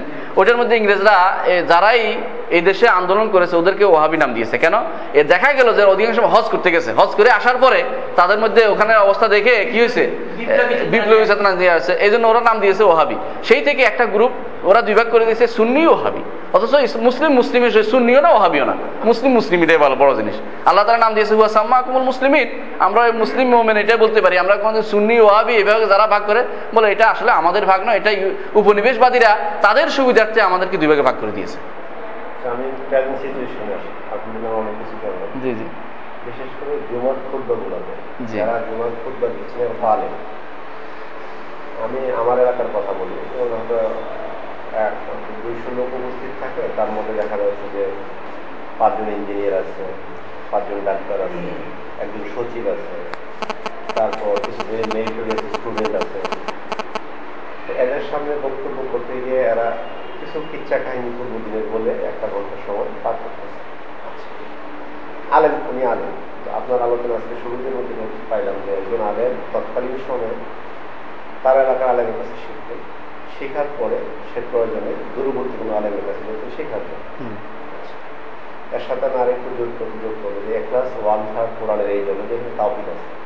মোহাম্মদ ইসলাম তেরো বছর তাহিদের দাওয়া দিয়েছে। দাওয়া দিয়েছেন আবার আমি আরেকটার সাথে সংযোগ সংযোগ করি বিপদ থেকে জন্য দোয়াটা দিয়ে আপনি শুরু করলেন যে আল্লাহ পাকের নাম আমি- তোমার দাস তোমার দাসের সন্তান দাসের সন্তান সম্পূর্ণ তোমার অধীন আমার লোলার তোমার হাতে। তোমার প্রতিটি নির্দেশ আমার ব্যাপারে চূড়ান্ত। তোমাকে ডাকি তোমার সমস্ত নামে যত নামে তুমি তোমাকে আখ্যায়িত করেছ বা তোমার সৃষ্টিকে শিখিয়েছ বা তুমি তোমার পবিত্র কিতাবে নাজিল করেছ অথবা যা তুমি তোমার মধ্যে গোপনে লিখে দিয়েছে হ্যাঁ। এখন প্রশ্ন হচ্ছে যে এই আলেমরা এই আলোচনার বিষয়গুলোর সময় এই ধরনের নলেজ এর বাইরে কি এরা না এরা কোনো কারণে মিসগাইড আমার আমার প্রশ্নটা আমি ক্লিয়ার করতে পারলাম। বুঝছি আমি বুঝছি আমি। আসলে আসলে আমি আমি অত্যন্ত সাথে জানাচ্ছি। আমরা তো এই দেশে ধরেন কামেল পাস করেছি ঠিক না। যদি আল্লাহ না করুক আমরা যে কোনো কামেল পাস করেই যথেষ্ট থাকতাম। তো কিন্তু আমি এরকম কিচ্ছা কাহিনীর মধ্যে থাকতাম। এখন ওইটাকে মডিফাই করার জন্য হ্যাঁ, এইটার জন্য সবচেয়ে বেশি দরকার। হ্যাঁ। আমি ফ্রান্সি বলতেছি আমি পেশায় লয়ার হ্যাঁ। সমাজের অনেক মানুষ যারা বলে সত্য মিথ্যা কথা আমার নানা এরকম প্রশ্ন হচ্ছে যে মসজিদের মেম্বর গুলাকে যদি ঠিক করা যায় কিছুটা এই বুঝ দিতে আমার না একদম বিশ্বাস করতে পারি না আপনি যেমন বলে দিলেন যে আমি যদি এই দেশে পড়তাম তাহলে আমি হয়তো এই কিচ্ছা কাহিনী থাকতাম সত্য কথা কমন সেন্স তো একটা থাকা দরকার একটা মানুষের যে আমার সামনে যে উপস্থিত শ্রোতা এই প্রেক্ষাপটে এদের সামনে ইসলামের কোন কথাটা উপস্থাপন করা দরকার? এই বুদ্ধিটুকু কি তাদের হয় নাই? এটাও কি আপনি বলবেন যে আপনি এই দেশে থাকলে আপনি এই করতেন না আমার মনে হচ্ছে জানো কথাটা শুনে না আমার মনে হচ্ছে জানো যে একটা জিনিস হলো আসলে জ্ঞানের অভাব আছে। আমি সত্য কথাই বলছি। সত্যিকার জ্ঞান আমার দেশে আসলেই মাদ্রাসাগুলোতে সত্যিকার জ্ঞান দেওয়া হচ্ছে না। এবং অনেক যেমন অধিকাংশ মসজিদের খতিব কিন্তু এখন আর সরকারি মাদ্রাসা নাই কমি মাদ্রাসা হ্যাঁ। ওনারাও কিন্তু একটা ধাঁচে গড়ে ওঠে মানে সত্যিকার অর্থে। কীরকম ধাঁচ? যেমন আমি দেওবন্দ থেকে শিখছি কত খেয়াল করে দেওবন্দি আলমরাই বেশিরভাগ মানে দেশে দেওবন্দের আলমদের বইতে আছে আল মুহান্নাদ আল মুফান্নাদ একটা কিতাব আছে আকিদার কিতাব বা অমুক কিতাব অমুক কিতাব। বা এরা বেশিরভাগ সময় দেখা গেল আপনাকে কোনো ফজিলতের আমলের মধ্যে রাখবে গল্প কাহিনীর মধ্যে রাখবে একটা দিনই আল্লাহ সম্পর্কে জানা রাসুল সম্পর্কে জানা আখেরা সম্পর্কে বা বিস্তারিত জিনিসগুলো জানা সম্পর্কে তাদেরকে শেখানো হয় না। সত্যিকার অর্থে শেখানো হয় না। এবং তাদেরকে ধরেন গুরুত্বপূর্ণ যে জিনিসগুলো শেখানো হয় আপনার ওদের কাছে বেশি গুরুত্বপূর্ণ সেটা আখলাক চরিত্র বা বেশিরভাগ সময় শেখানো হবে যে কীভাবে অনুসরণ করতে হবে কোনো কোনো কোনো পীরের কোনো কারামত। এগুলি উল্লেখ বেশি শেখানো হয়। ওরাও শিখে এগুলি আবার ঢেলে দেয় মানুষের কাছে। এখন হ্যাঁ অনেকটাই এরকম। একটু বড় বড় দাঁড়ান। তো আমাদের একটা বিরাট দায়িত্ব আছে। এই জন্য আমার বিশ্বাস এই জন্য সবচেয়ে বেশি দরকার হলো আমাদের সবচেয়ে বেশি দরকার হবে এই দেখেন কীভাবে করবেন। আপনি যদি আজ দাওয়াত দেন যে আমাদের এখানে খতিবদের নিয়ে একটা ইয়া হবে হ্যাঁ। একটা। আলোচনা সভা হবে। আপনার ওই খতিবরা কেউ আসবে না। কেন আসবে না জানেন? বলছে, ওনা তো, এটা তো এটা তো মনে হচ্ছে যেন হয় আহলে হাদিস অথবা মাঝাব মানে না, অথবা কোনো একটা ওরা বাইরের কোনো একটা নিয়ে আসছে, এ- এ- এ- এখানে যাওয়া যাবে না। এই, সবাই সবাই এক- একজন আনুকে, আতাওয়া সৌবিহি আল্লাহ তালা বলছে, আতাওয়া সৌবিহি বাল হুম কম তো আগুন। একে অপরে ওসিয়ত করবে যে ওখানে যাওয়া যাবে না কিন্তু। এইগুলো সমস্যা। এই সমস্যা থেকে উত্তরণের জন্য সবচেয়ে বেশি জরুরি হলো যে উত্তরণের জন্য সবচেয়ে বেশি জরুরি হলো একটা মারহাত তৈরি করা, সত্যিকার অর্থে, যেটা কাজ করছে। আমার জানা মতো ডক্টররা কাজ করছিল এখানে যে যেখান থেকে জ্ঞানে এক, এই সহি মানহাজ ভিত্তিক কিছু আলেম তৈরি করবে দিবে, সত্যিকার অর্থে। আপনি মনে করেন, একটা মোহাম্মদ ইবনে আব্দুল হাব কিন্তু, শেখ একজন মোহাম্মদ আব্দুল হাব কিন্তু সারা আরবের জন্য একজন প্রশিক্ষক হিসেবে হয়েছেন, ঠিক না? ঠিক হতে পেরেছেন, যুদ্ধ করে সহযোগিতা পাইয়ে, ঠিক না? যুদ্ধ সহযোগিতা পাইছেন। ঠিক সহযোগিতা পেতে হবে এবং এখানে সত্যি একটা মাহাত লাগবেই যেখানে একসময় খোতাবা দোয়াতরা আসবে ওই কাজ বা আগাচ্ছে কতটুকু? ওই কাজ করার জন্য আপনারা এখানে যারা আছেন তারা কেউ আমি তো থেকে আসি। এটা আলোচনা বিষয়, ইনশাল্লাহ আমরা আলোচনা করব। আমরা ইনশাল্লাহ এই আলোচনাগুলি ইনশাল্লাহ এখানে বসে আমরা আবার আলোচনা করব। আপনি সহ বসে কত পার্সেন্ট আমরা এই উত্তরা অধিবাসী কত পার্সেন্ট Percentage পড়ে না। হ্যাঁ তাহলে এটা তো আম জনতার কাছে এটা দাওয়াত পৌঁছে না ঠিক আম পৌঁছানোর জন্য তো সবচেয়ে ভালো মাধ্যম হচ্ছে মেম্বর। মেম্বারটা। এই মেম্বারটা যেটা বললেন যে যদি খতিবদের নিয়ে একটা প্রোগ্রাম আমরা কল করি তো সেখানে এই অবস্থা আসবে না। কিন্তু প্রশ্ন হচ্ছে তাইলে আমরা কোন মানের লোকদের পিছনে আমাদের মানে মূল আমাদের যে নামাজটা যে তাগুদ এবং তাওহিদের কোন শিক্ষা তার মধ্যে নাই করতে সত্য কথা এটা আপনি তা- কি জিজ্ঞাসা বলতে পারবে না। সম্পর্কে ভালো জ্ঞান সত্যি সত্য কথা এটা এখন যেটা দরকার আমি বলতে চাচ্ছি এটা এটার জন্য আমাদেরকে টেকনিক অবলম্বন করতে হবে। কোন পদ্ধতিতে? শেখে একটা টেকনিক অবলম্বন করছে না দেখেন কি সুন্দর লিখছে চিঠি লিখতো। শেখের জীবনটা কষ্ট করে কাটাইছে। চিঠি লিখছে মানুষ লোক পাঠাইছে ছাত্র তৈরি করছে মসজিদে করছে। দাওয়াতের বিকল্প কিছু নেই। এই দাওয়াত করতে হবে তার প্রয়োজনে টেকনিক অবলম্বন করতে হবে। সেটার জন্য আপনারা বসে সিদ্ধান্ত নেবেন কি করবেন আপনারা যারা ঢাকায় আছেন। আমি তো আসি যাই ঠিক না? আপনার সিদ্ধান্ত না আমি সহযোগিতা করব যত রকম পারি ইনশাল্লাহ আপনার একটা জিনিস আমার ভালো লাগছে কি তবে বিষয় হলো দ্যার ইজ নো প্রিয়াম্বল ভূমিকা প্লেন জিনিসটা ছেড়ে দেওয়া। ছেড়ে দেওয়া। আসলে বলছেন আল্লাহ এই বলছেন। এইটা বিরাট জিনিস কিন্তু।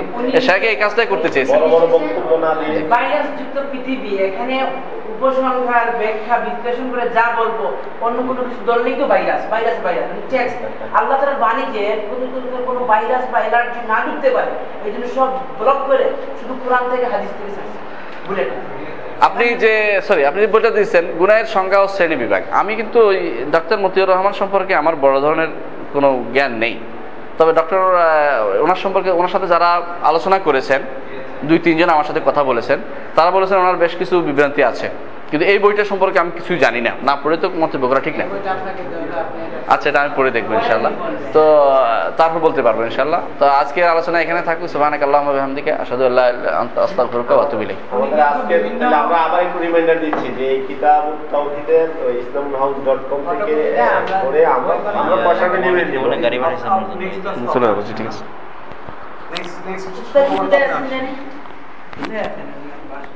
আমি মধ্যে কুষ্টিয়া ইসলামিক ইউনিভার্সিটির আলফিক বিভাগের সহযোগিতা। কুষ্টিয়া ইসলামিক ইউনিভার্সিটি আলফিক বিভাগের সহযোগিতা হ্যাঁ? ইলিয়াস স্যার